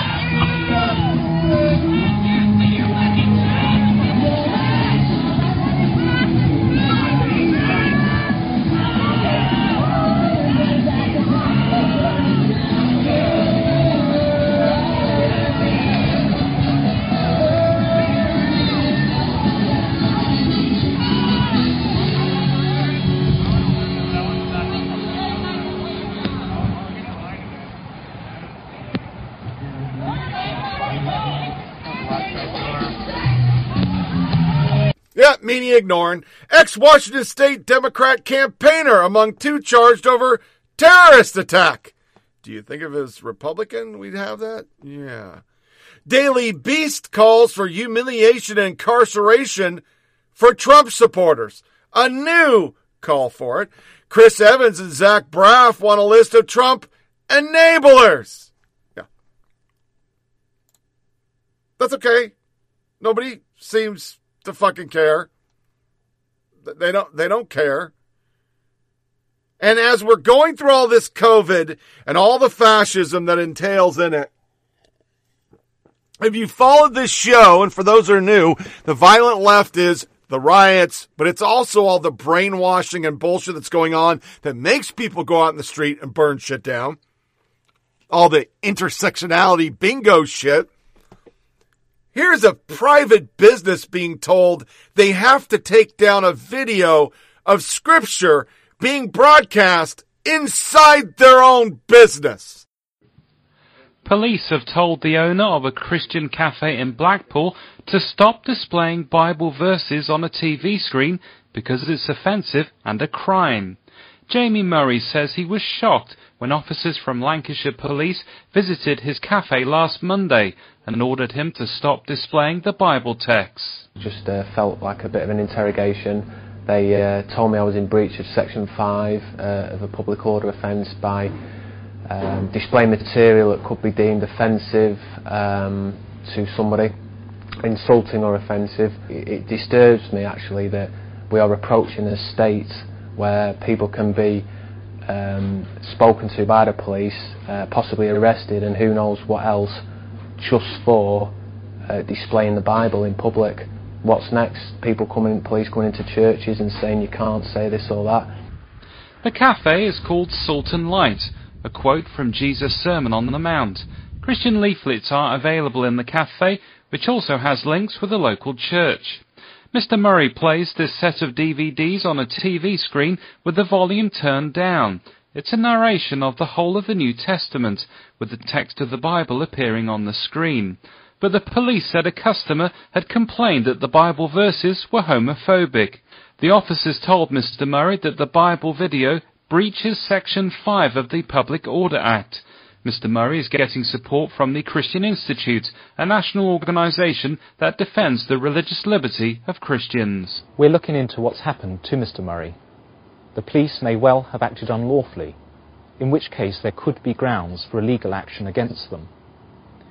But Christians need to be assured that reading the Bible publicly or displaying the Bible publicly is not of itself a criminal offence.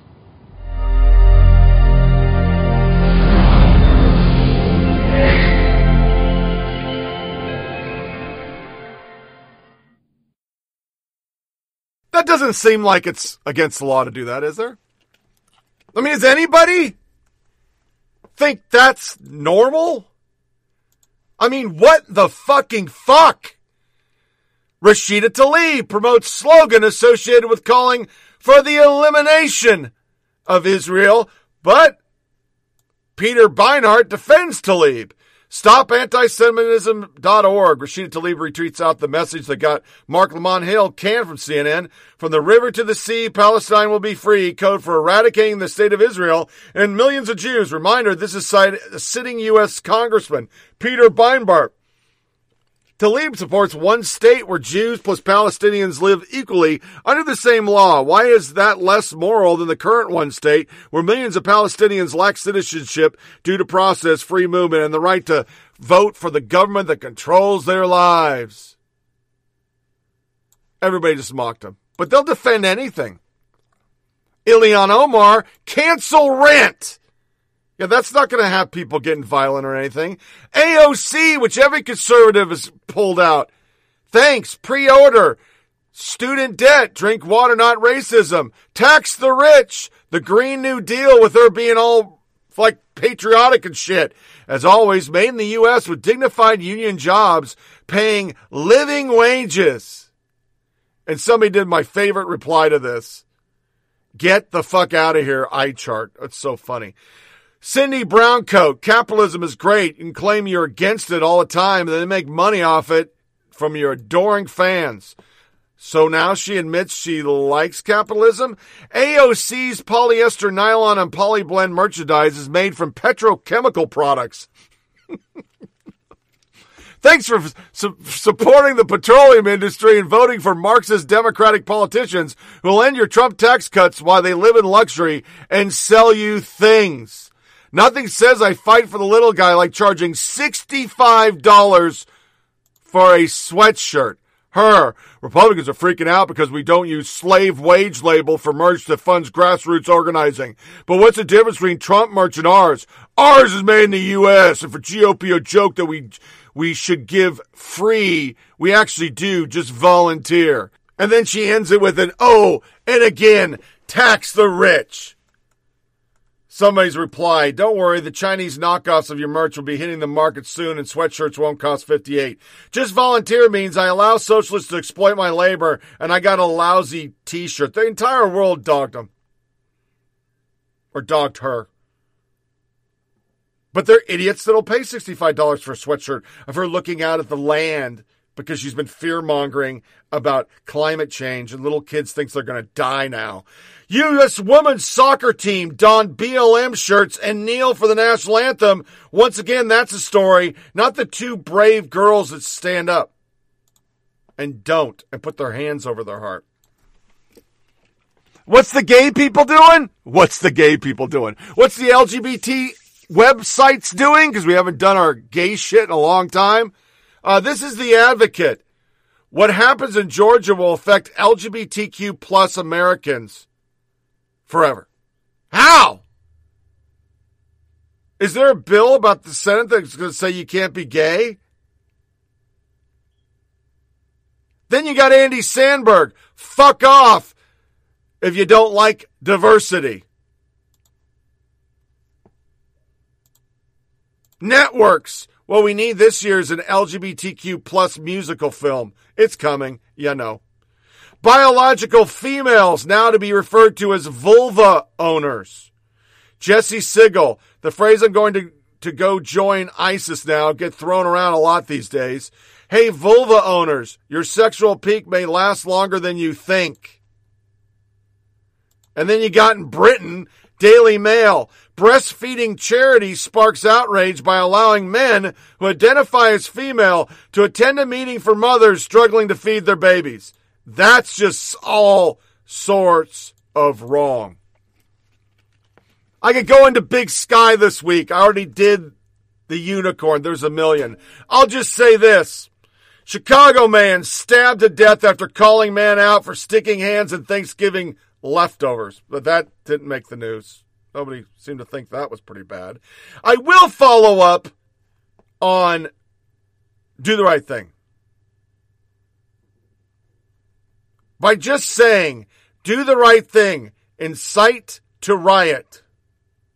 Director Spike Lee takes a provocative look at race relations to close out the thought of last week as I was going off about the Goldbergs doing a racist show.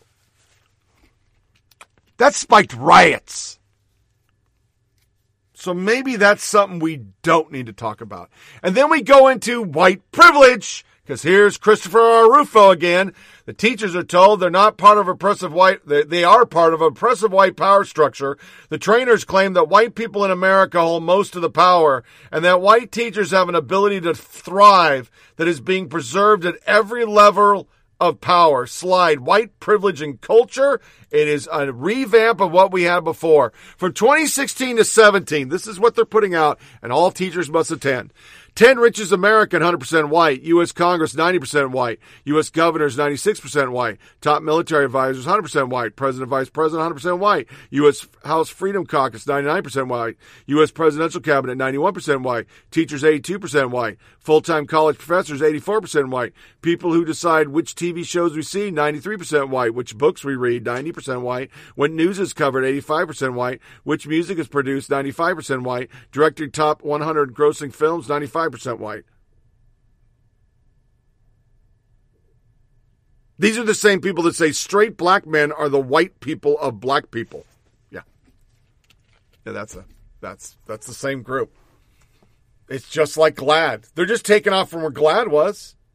GLAAD literally counted everything, and now so are these everybody's racist white fragility people. And it all leads to violence. Lastly, before we go, this is American. I know I jammed this. I jammed this really quick. I jammed it, but we're out of time.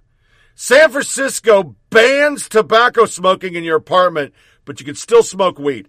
These are the people that we believe should be in charge of the country, and 80 million people voted for that. Oh, and also mass Nazis. Get away Put from your me. fucking mask on. I'm sorry. You can walk away from me right now, sir.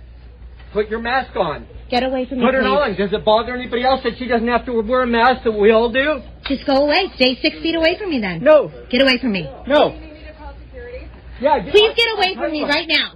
No. You don't need to come near me. She has it on her damn hand. Get away from me. Walk away from me, sir. Please get away from me.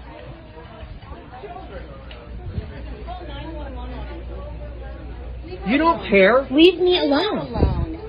She put she. she Stay six feet away baby. from me then. Fucking baby. God, get out of here. I know who you voted for. Best part of that video is his mask is below his nose before he starts that. And then lastly, before we segue out to This is America, and I got some good shit today. BBC Studio announces 20% diversity quotas in all future productions. The more they try to push this, the more violence we'll have. And it's a good way to segue out of violence into This is America with a soundbite of somebody being arrested because they took a BLM flag down off the state capitol grounds. Remember that the next time you see a video of somebody with the Trump flag being punched in the face repeatedly and no charges being rendered. We're starting the Prague laws and everybody else. testifying today. I'm very glad you decided to, to be part of our I have one question as per rule. Um, and that I say is wrong. Please okay? You were told to enter You guys just go get a name. No. on 11 This is America. Don't catch you slipping now. Don't catch you slipping now. Look what I'm whipping now. This is America. It's time for the worst soundbite. When the liberal media is pushing one of them agenda story and says, This is America in 2019. Yeah, this is America. Guns in my area. My area. I got the strap. was cheating. And Chris Krebs explained this on 60 Minutes last night.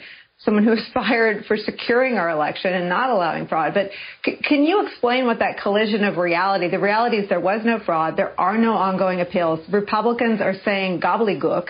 None of that is real. It's just a man who cannot come to grips with the fact that he lost decisively.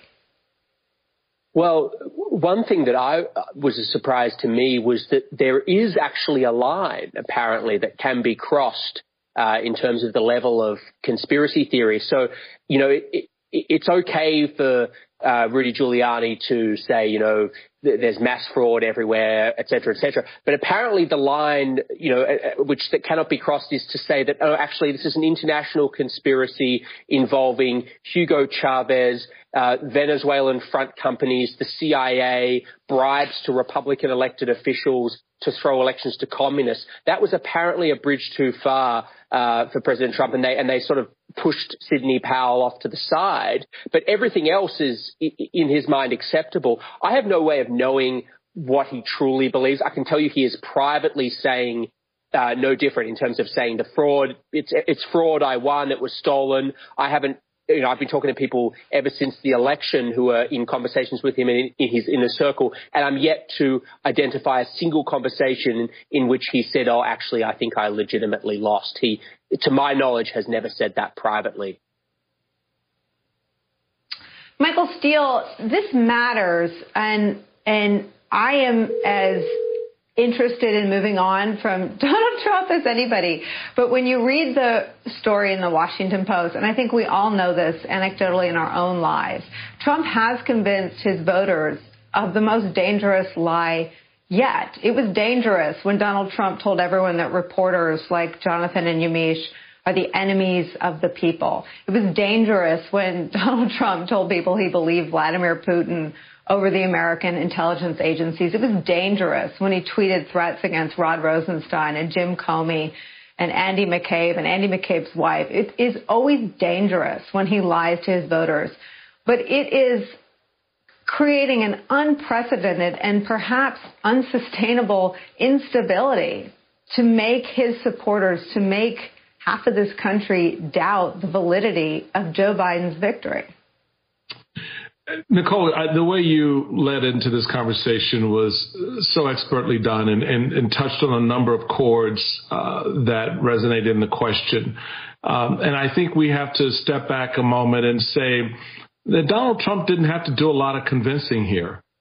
Donald Trump didn't have to do a lot of lying to the Ameri- to these to his supporters. He picked a scab in which they already believed a lot of this it was beneath the surface. It has been there for a long time. This this uh, this overwhelming sense of mistrust of our institutions um, and and our executive and uh, political leadership.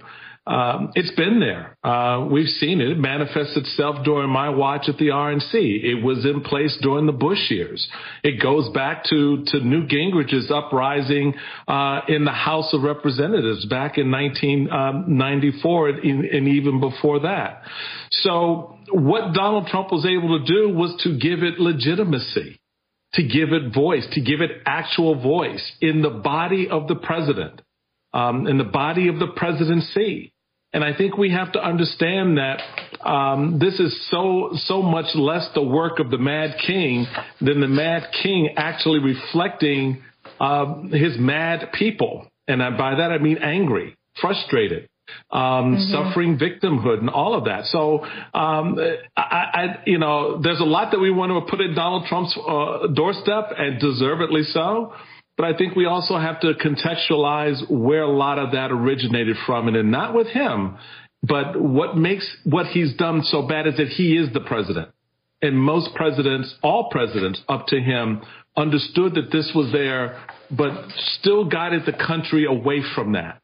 Did not give in to those those feelings and tried to address them in other ways.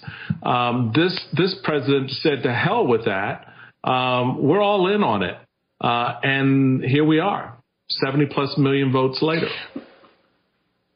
Michael Steele, I understand the how. What I don't understand is the why, because this isn't just, you know, an anti-elite worldview, stick it to the mainstream media, they're out to get us. This is a lie.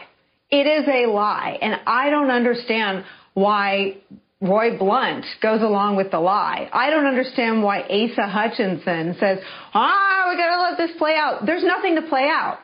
Judges appointed by Democratic and Republican right. presidents have thrown every lawsuit out. Kelly Loeffler said that we have to let the inve- investigation finish. There is no investigation. There was no fraud, no widespread fraud, no foreign conspiracy. There was no fraud. The recounts have turned up votes that are by and large exactly in line with the vote on election day. So what I understand the how and I understand that long-standing institutional distrust.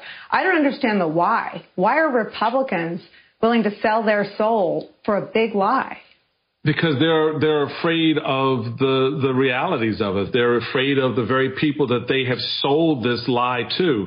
This goes back. Look, you have broken promises. These are folks, who, and I've had these conversations where they've said, you know, you guys lied to us about about overturning Roe versus Wade. You lied to us about you know uh, unfettered spending and and that you wouldn't engage in that and on all of these things. Now, albeit Donald Trump is. Take, you know, had a share in a lot of that. But here's the rub. For those individuals you named, those elected officials, they're afraid of those people behind Donald Trump with their pitchforks. That's what, that's what, that's why mm-hmm. they do what they do. Um, that's how they perpetuate the lie. um, instead of coming out and, and speaking to the why. And here's the example of it Georgia. So the lie yeah. and the conceit has been, oh, oh, you know, vote by mail is bad. And they all bought into that, right? Why? Because they thought it would serve a particular narrative that would leave them unscathed. But now they need those very voters to vote by mail and they don't believe them. And that's the problem. Yamiche, uh, Georgia is um, going to bring all of this into sharp relief. Hey guys, um, just wanted to just uh, speak for a second about some comments that I made earlier tonight on our college football uh, ranking show. Made, made some comments about Michigan, about the potential of them waving a white flag and, and intentionally trying to avoid playing Ohio State by just saying, "Hey, we have too many cases and, and we're going to opt out." Um, I had no business at all saying that. I have no evidence of that. It was completely unfair to the University of Michigan, uh, to Jim Harbaugh, to his players and coaches, and I just want to apologize. I think, if anything, um, I think we all go through some ups and downs, many downs for a lot of people during this COVID crisis that we're all in. And for me, um, in college football, I really struggle with where we are. Uh, players opting out, teams canceling games, uh, it just seems like it's a downward spiral. And, and I, I think typically I try to remain positive and upbeat. And I think sometimes we all have our breaking points. And I think right now at week 14 with so much negativity surrounding the sport, I think that's, that's sometimes a pressure point for me. Again, I did not mean to insinuate. I have no evidence at all that Michigan right now, they're, they're trying to, to do the best they can of, of, uh, trying to cover um, and contain a virus from spreading on that roster. I wish them all the best. Hope they can play Saturday against Maryland. Hope they can play against Ohio State. Um, so again, I I misspoke. I'm apologizing. Um, I think I was more just trying to say this is happening around the country. Uh, we're seeing that. Uh, but it was completely uncalled for to say that Michigan was potentially doing that. I have absolutely no evidence of that. So uh, to Michigan, to their fans, especially to Jim Harbaugh and to those players. I hope you, I hope everybody's okay regarding the COVID. And, um, I hope, again, I hope they're able to play and, and get the, their last two games in and, and wish them all the best. I, I got a 25 year track record of not being a guy that pokes at Michigan, even though I'm an Ohio State guy. And, um, I take a lot of pride in being fair and I was not fair tonight and I apologize. So if I didn't have Veritas, I would have been my normal time today. Sorry, folks. It's hard to jam this much stuff in there. So that, of course, was Miss Nicolle Wallace, who used to be a Republican, but now she's a super duper lib piece of shit. And I, I think they literally just, it, it's virtue signaling. It's a new virtue signaling. How can I come up with the most creative way to dog people that don't think like me?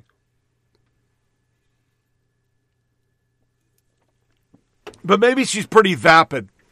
Maybe she doesn't come up with this stuff. Somebody else could be feeding it to her. I mean, let's be honest.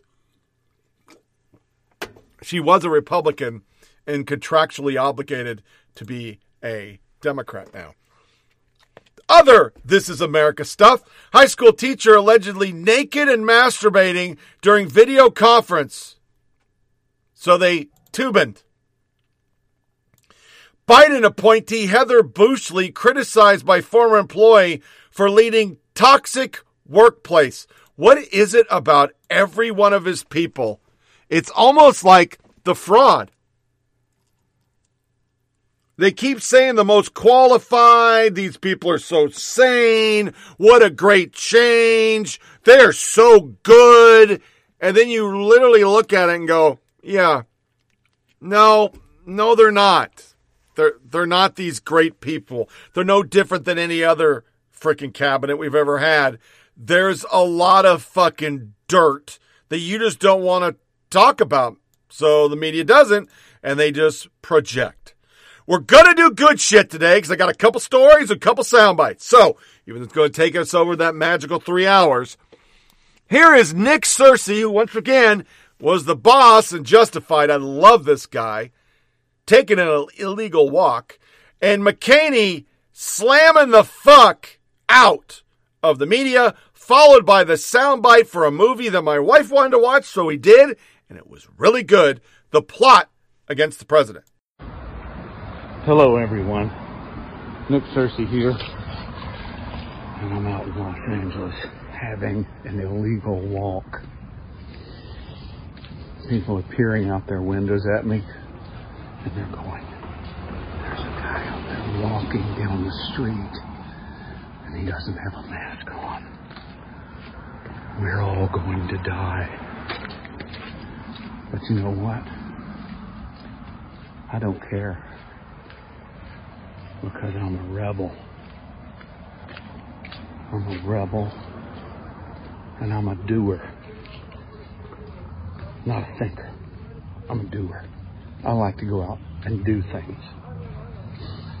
And Gavin Newsom and Garcetti and all these other stupid Democrats are not going to stop me. I'm going to go out for a walk every day and I'm going to pull my mask down and I'm going to walk around in the fresh air without a mask on. That's what Evel Knievel would do.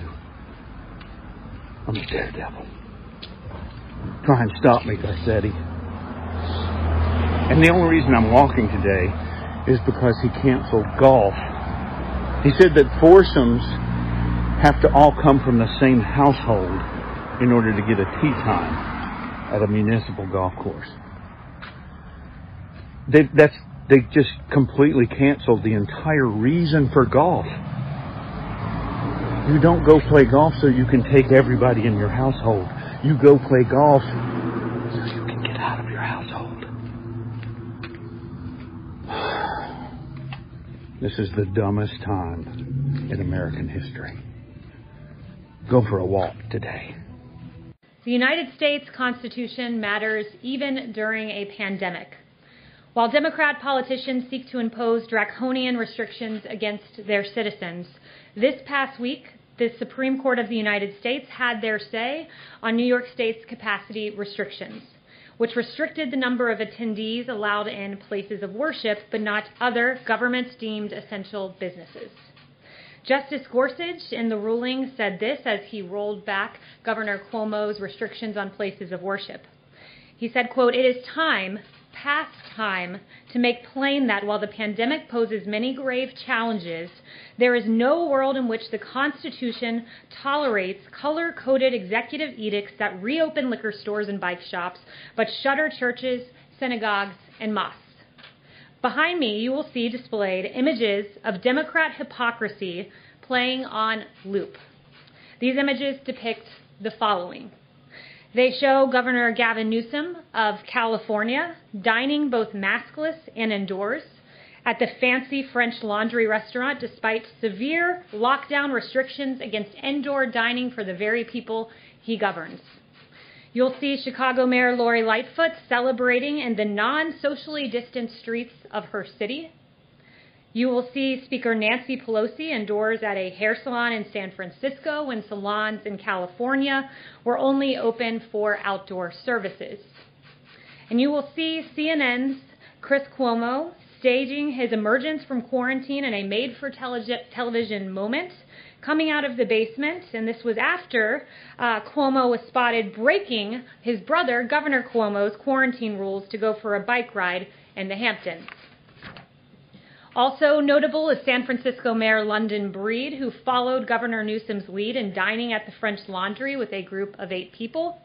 And finally, Los Angeles County Supervisor Sheila Kuehl dining outdoors at her favorite Santa Monica restaurant after voting to ban outdoor dining at 31,000 restaurants throughout LA, calling outdoor dining a most dangerous situation. Quite clearly, these Democrats do not follow their own edicts. Uh, they act in a way that their own citizens are barred from acting. Governor Cuomo's decision to impose restrictions on the size of religious gatherings was rebuked by the highest court in the land. But what was Cuomo's response? Instead of showing deference to the Constitution, he attacked the legitimacy of the court. Governor Cuomo said this You have a different court, and I think that was the statement that the court was making.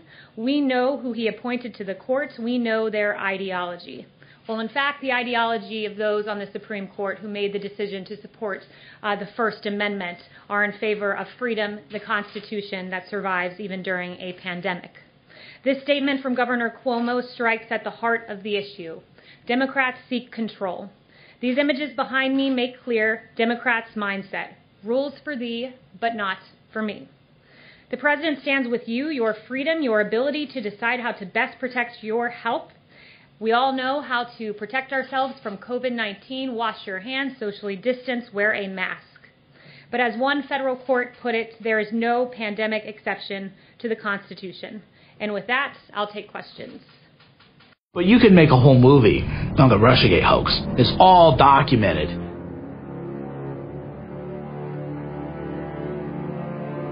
There was an illusion being created using the most awesome tools and the greatest tricks that the American intelligence community had learned to use against our enemies. Now it was being deployed against the American people and our president. This is the biggest political scandal in modern history, which makes Watergate look like a, a tiff. The FBI director has no credibility. The left used to not trust the FBI, and now they love them. This can happen to General Michael T. Flynn. Imagine what they do to anybody who has a single strike against them. 35 Russian diplomats in the U.S. expelled. The prosecution of General Flynn wasn't a pursuit of criminal activity, it was a setup. Flynn actually had details. So he was talking about going after people's budgets. They were terrified. Media didn't start as neutral. Media hasn't been neutral all its life. The two faces of Hillary Clinton are coming out. The fact through WikiLeaks that she says one thing uh, and. Oh no. They worked hand in glove with Comey to try to delegitimize Trump. They were not there to tell the truth a political dirty trick is being carried out by our intelligence community. Honestly, none of us really know, sort of holistically, what to think about this dossier. They went into Congress. They said, there's nothing here. Doesn't matter. We'll keep going with FISA. We'll keep going uh, with the investigation. And more importantly, we will go on TV day in and day out and lie to the American people to their face. And nothing's going to happen to us. The nation and all of our freedoms hang by a thread. And the military apparatus of this country is about to be handed over to scum who are beholden to scum. Russian scum. We had not one person claim that they had or had seen evidence of Trump colluding with the Russians. Devin Nunes was the hero in the forest. He was alone, he was mocked, he was attacked. Devin Nunes was subject to such scorn for saying the conclusions that we brought forth in that report, which all proved to be true. Russiagate was a false story. To target their political opposition. To carry out their insurance policies. I believe that this is a conspiracy. These guys have perpetrated the greatest crime against the American people ever seen. It was a coup d'etat. This is how sick and twisted these people are. I recently confirmed that on numerous occasions, the intelligence community incidentally collected information about U.S citizens involved in the Trump transition. It was shocking to see some of the overclassification that was done to hide either corruption or abuse of authority and just to make sure certain agencies didn't look bad. We have a peaceful transition of power process. That's not what happened. There were more meetings, there were more leaks, there were more attacks. The thing that they were investigating the Trump campaign for is what they themselves were doing. Not just the Democratic Party and their operatives, but also the FBI. If I were writing about the time frame that we lived in and that we're living in now, I would say it wasn't supposed to happen. They weren't supposed to know. The entire time this was going on, they thought this was going to be what sunk the Donald Trump presidency. And they were just looking for the golden goose, and they still haven't found it because it doesn't exist.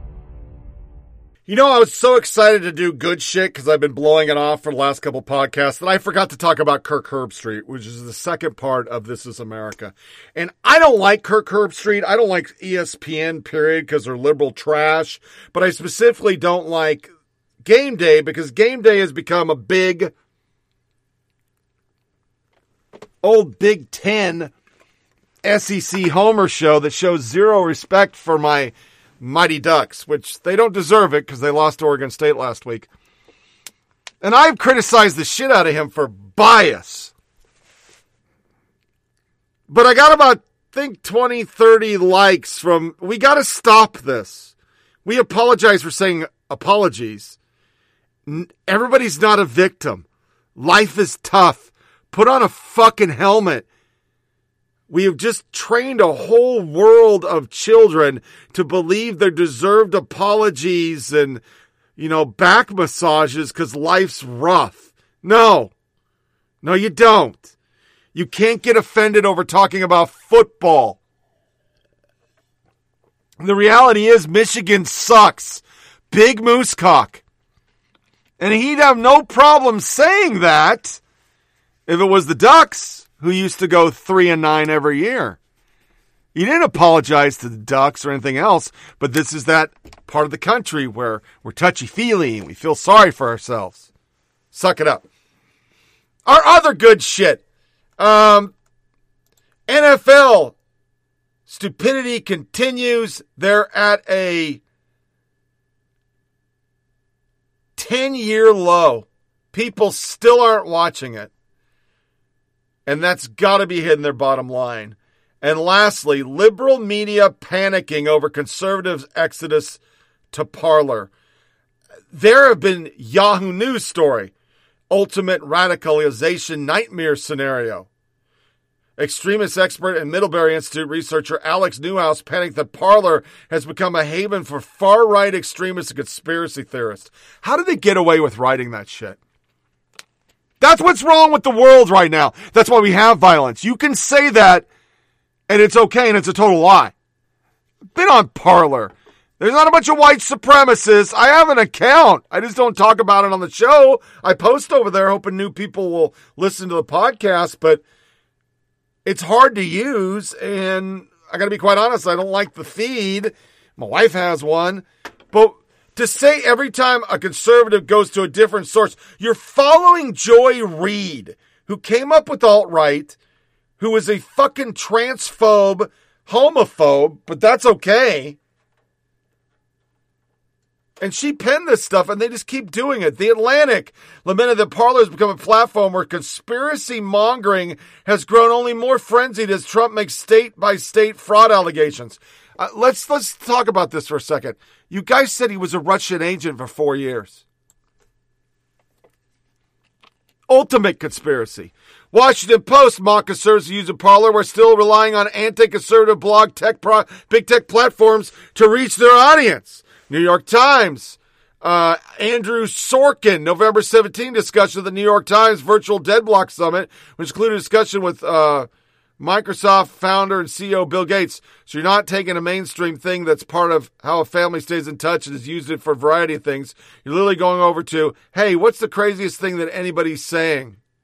CNN, Bridget Barrett, disgusted by the fact that conservatives have a safe haven online. She joined CNN in an interview November 15 and suggests that Parler would enable the spread of hate, false information. Terrorists, both foreign and domestic, could recruit there. It's a harm to our democracy. Really. CNN, you're going to say that? You're a harm to democracy. And we heard it in a Project Veritas. So, to wrap up this podcast in a nutshell, Project Veritas confirmed what we all knew that CNN, MSNBC, ABC, NBC, and PBS purposely framed the news to benefit Democrats. We also learned today, boys and girls, as I'm doing the Matt Foley, that while I'm down in the van by the river, Democrats, when they stopped the vote, stole an election. They had suitcases and photocopied and semi trucks ready to deliver ballots that have now mysteriously disappeared. And all the while, every intersectionality group they can find is still fear mongering when they know they've already stolen the runoff, which is my last comment in a overtime podcast. Seen a lot of stupid shit online.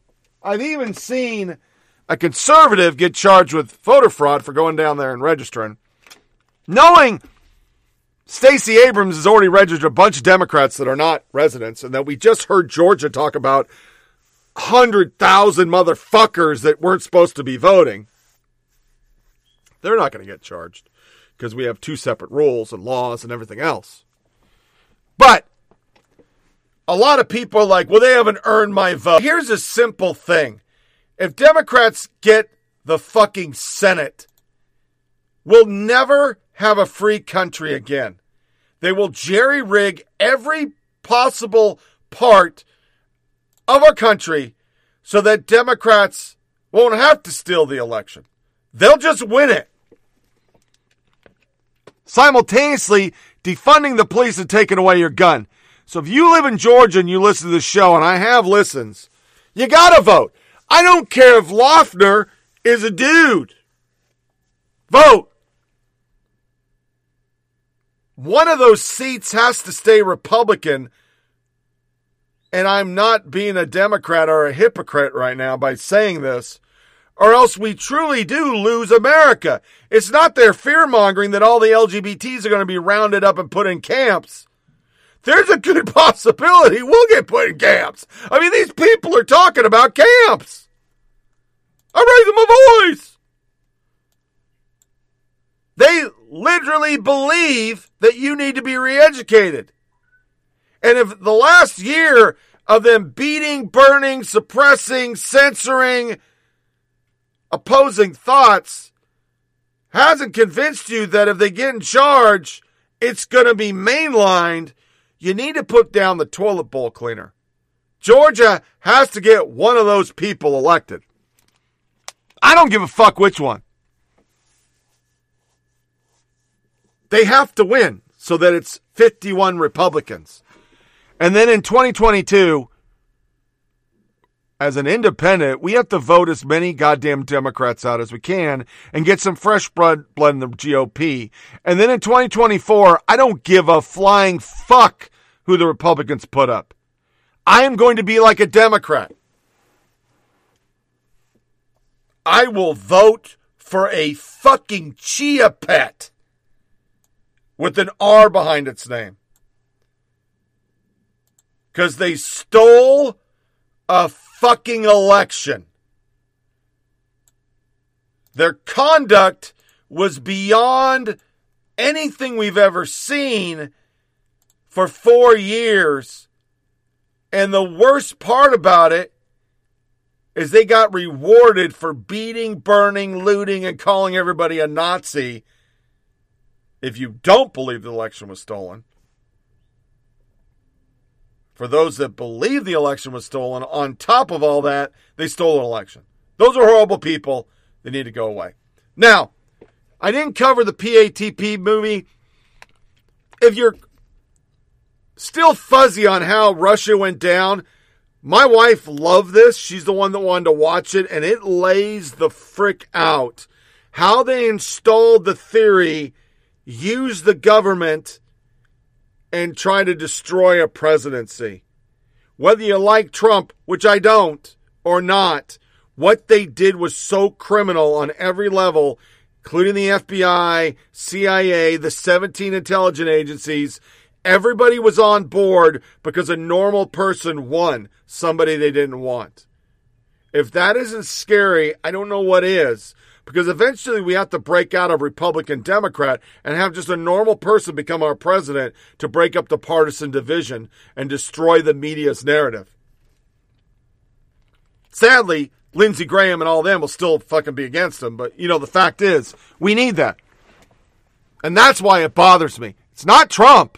It's the fact that it hurts the chance of normal people, non establishment people really getting in there and changing things. You know, Obama ran on, I'm going to be different. I'm going to change it. It's not a red America. It's not a beautiful blue America. Well, everybody knew that was bullshit. And now a lot of people believe they stole the election then. Probably did. But the fact of the matter was, he was establishment because he just went up there and did the same thing everybody always does. Take care of Wall Street, take care of the big business, tech, all that shit. And he just kept on moving on. Didn't change a fucking thing. So somehow we have to change this. And what they did, it's bad. So watch the movie and you'll see it. So this wraps up another episode of Flyover Politik Podcast. I excuse the jam. There was too much info. I should have downsized and done two shows, but I didn't. Please feel free to share with family and friends. Send comments to F-L-Y-O-V-E-R-P-O-L-I-T-I-K at outlook.com. Flyover Politik at outlook.com. Once again, we got rid of Gmail because Google suppressed an election. You can get this show on SoundCloud, Podcast Addict, TuneIn Radio, iTunes, Blubrry, Stitcher, down in Pocket Cast. Remember, check out the Twitter account of Fop Tony Reed. Our next show is going to be 12 4 20. From here to then, make sure you disconnect from all your devices. Don't give the yeah yeah. Spend some time with your family. Deck the halls with Boughs oh holly and tune back in Wednesday for our 500 show. Gonna play all the skits. trying to find a soundbite from the first show. I don't know if I have it, but I'm looking for it. And we'll still do a section on media bias, probably the election, and Democrats beating somebody. As always, thanks for listening and take care. Thank you for listening to Flyover Politik Podcast. Please check out our Twitter account at Fop Tony Reed and send suggestions or comments to email address FOP P-O-D-C-A-S-T at gmail.com. Remember, the flyover states are the backbone of this country. Never fear flying your flag and standing tall. Ignore the media hate. Ignore the fascist coastal states. Try as they might to bring America down.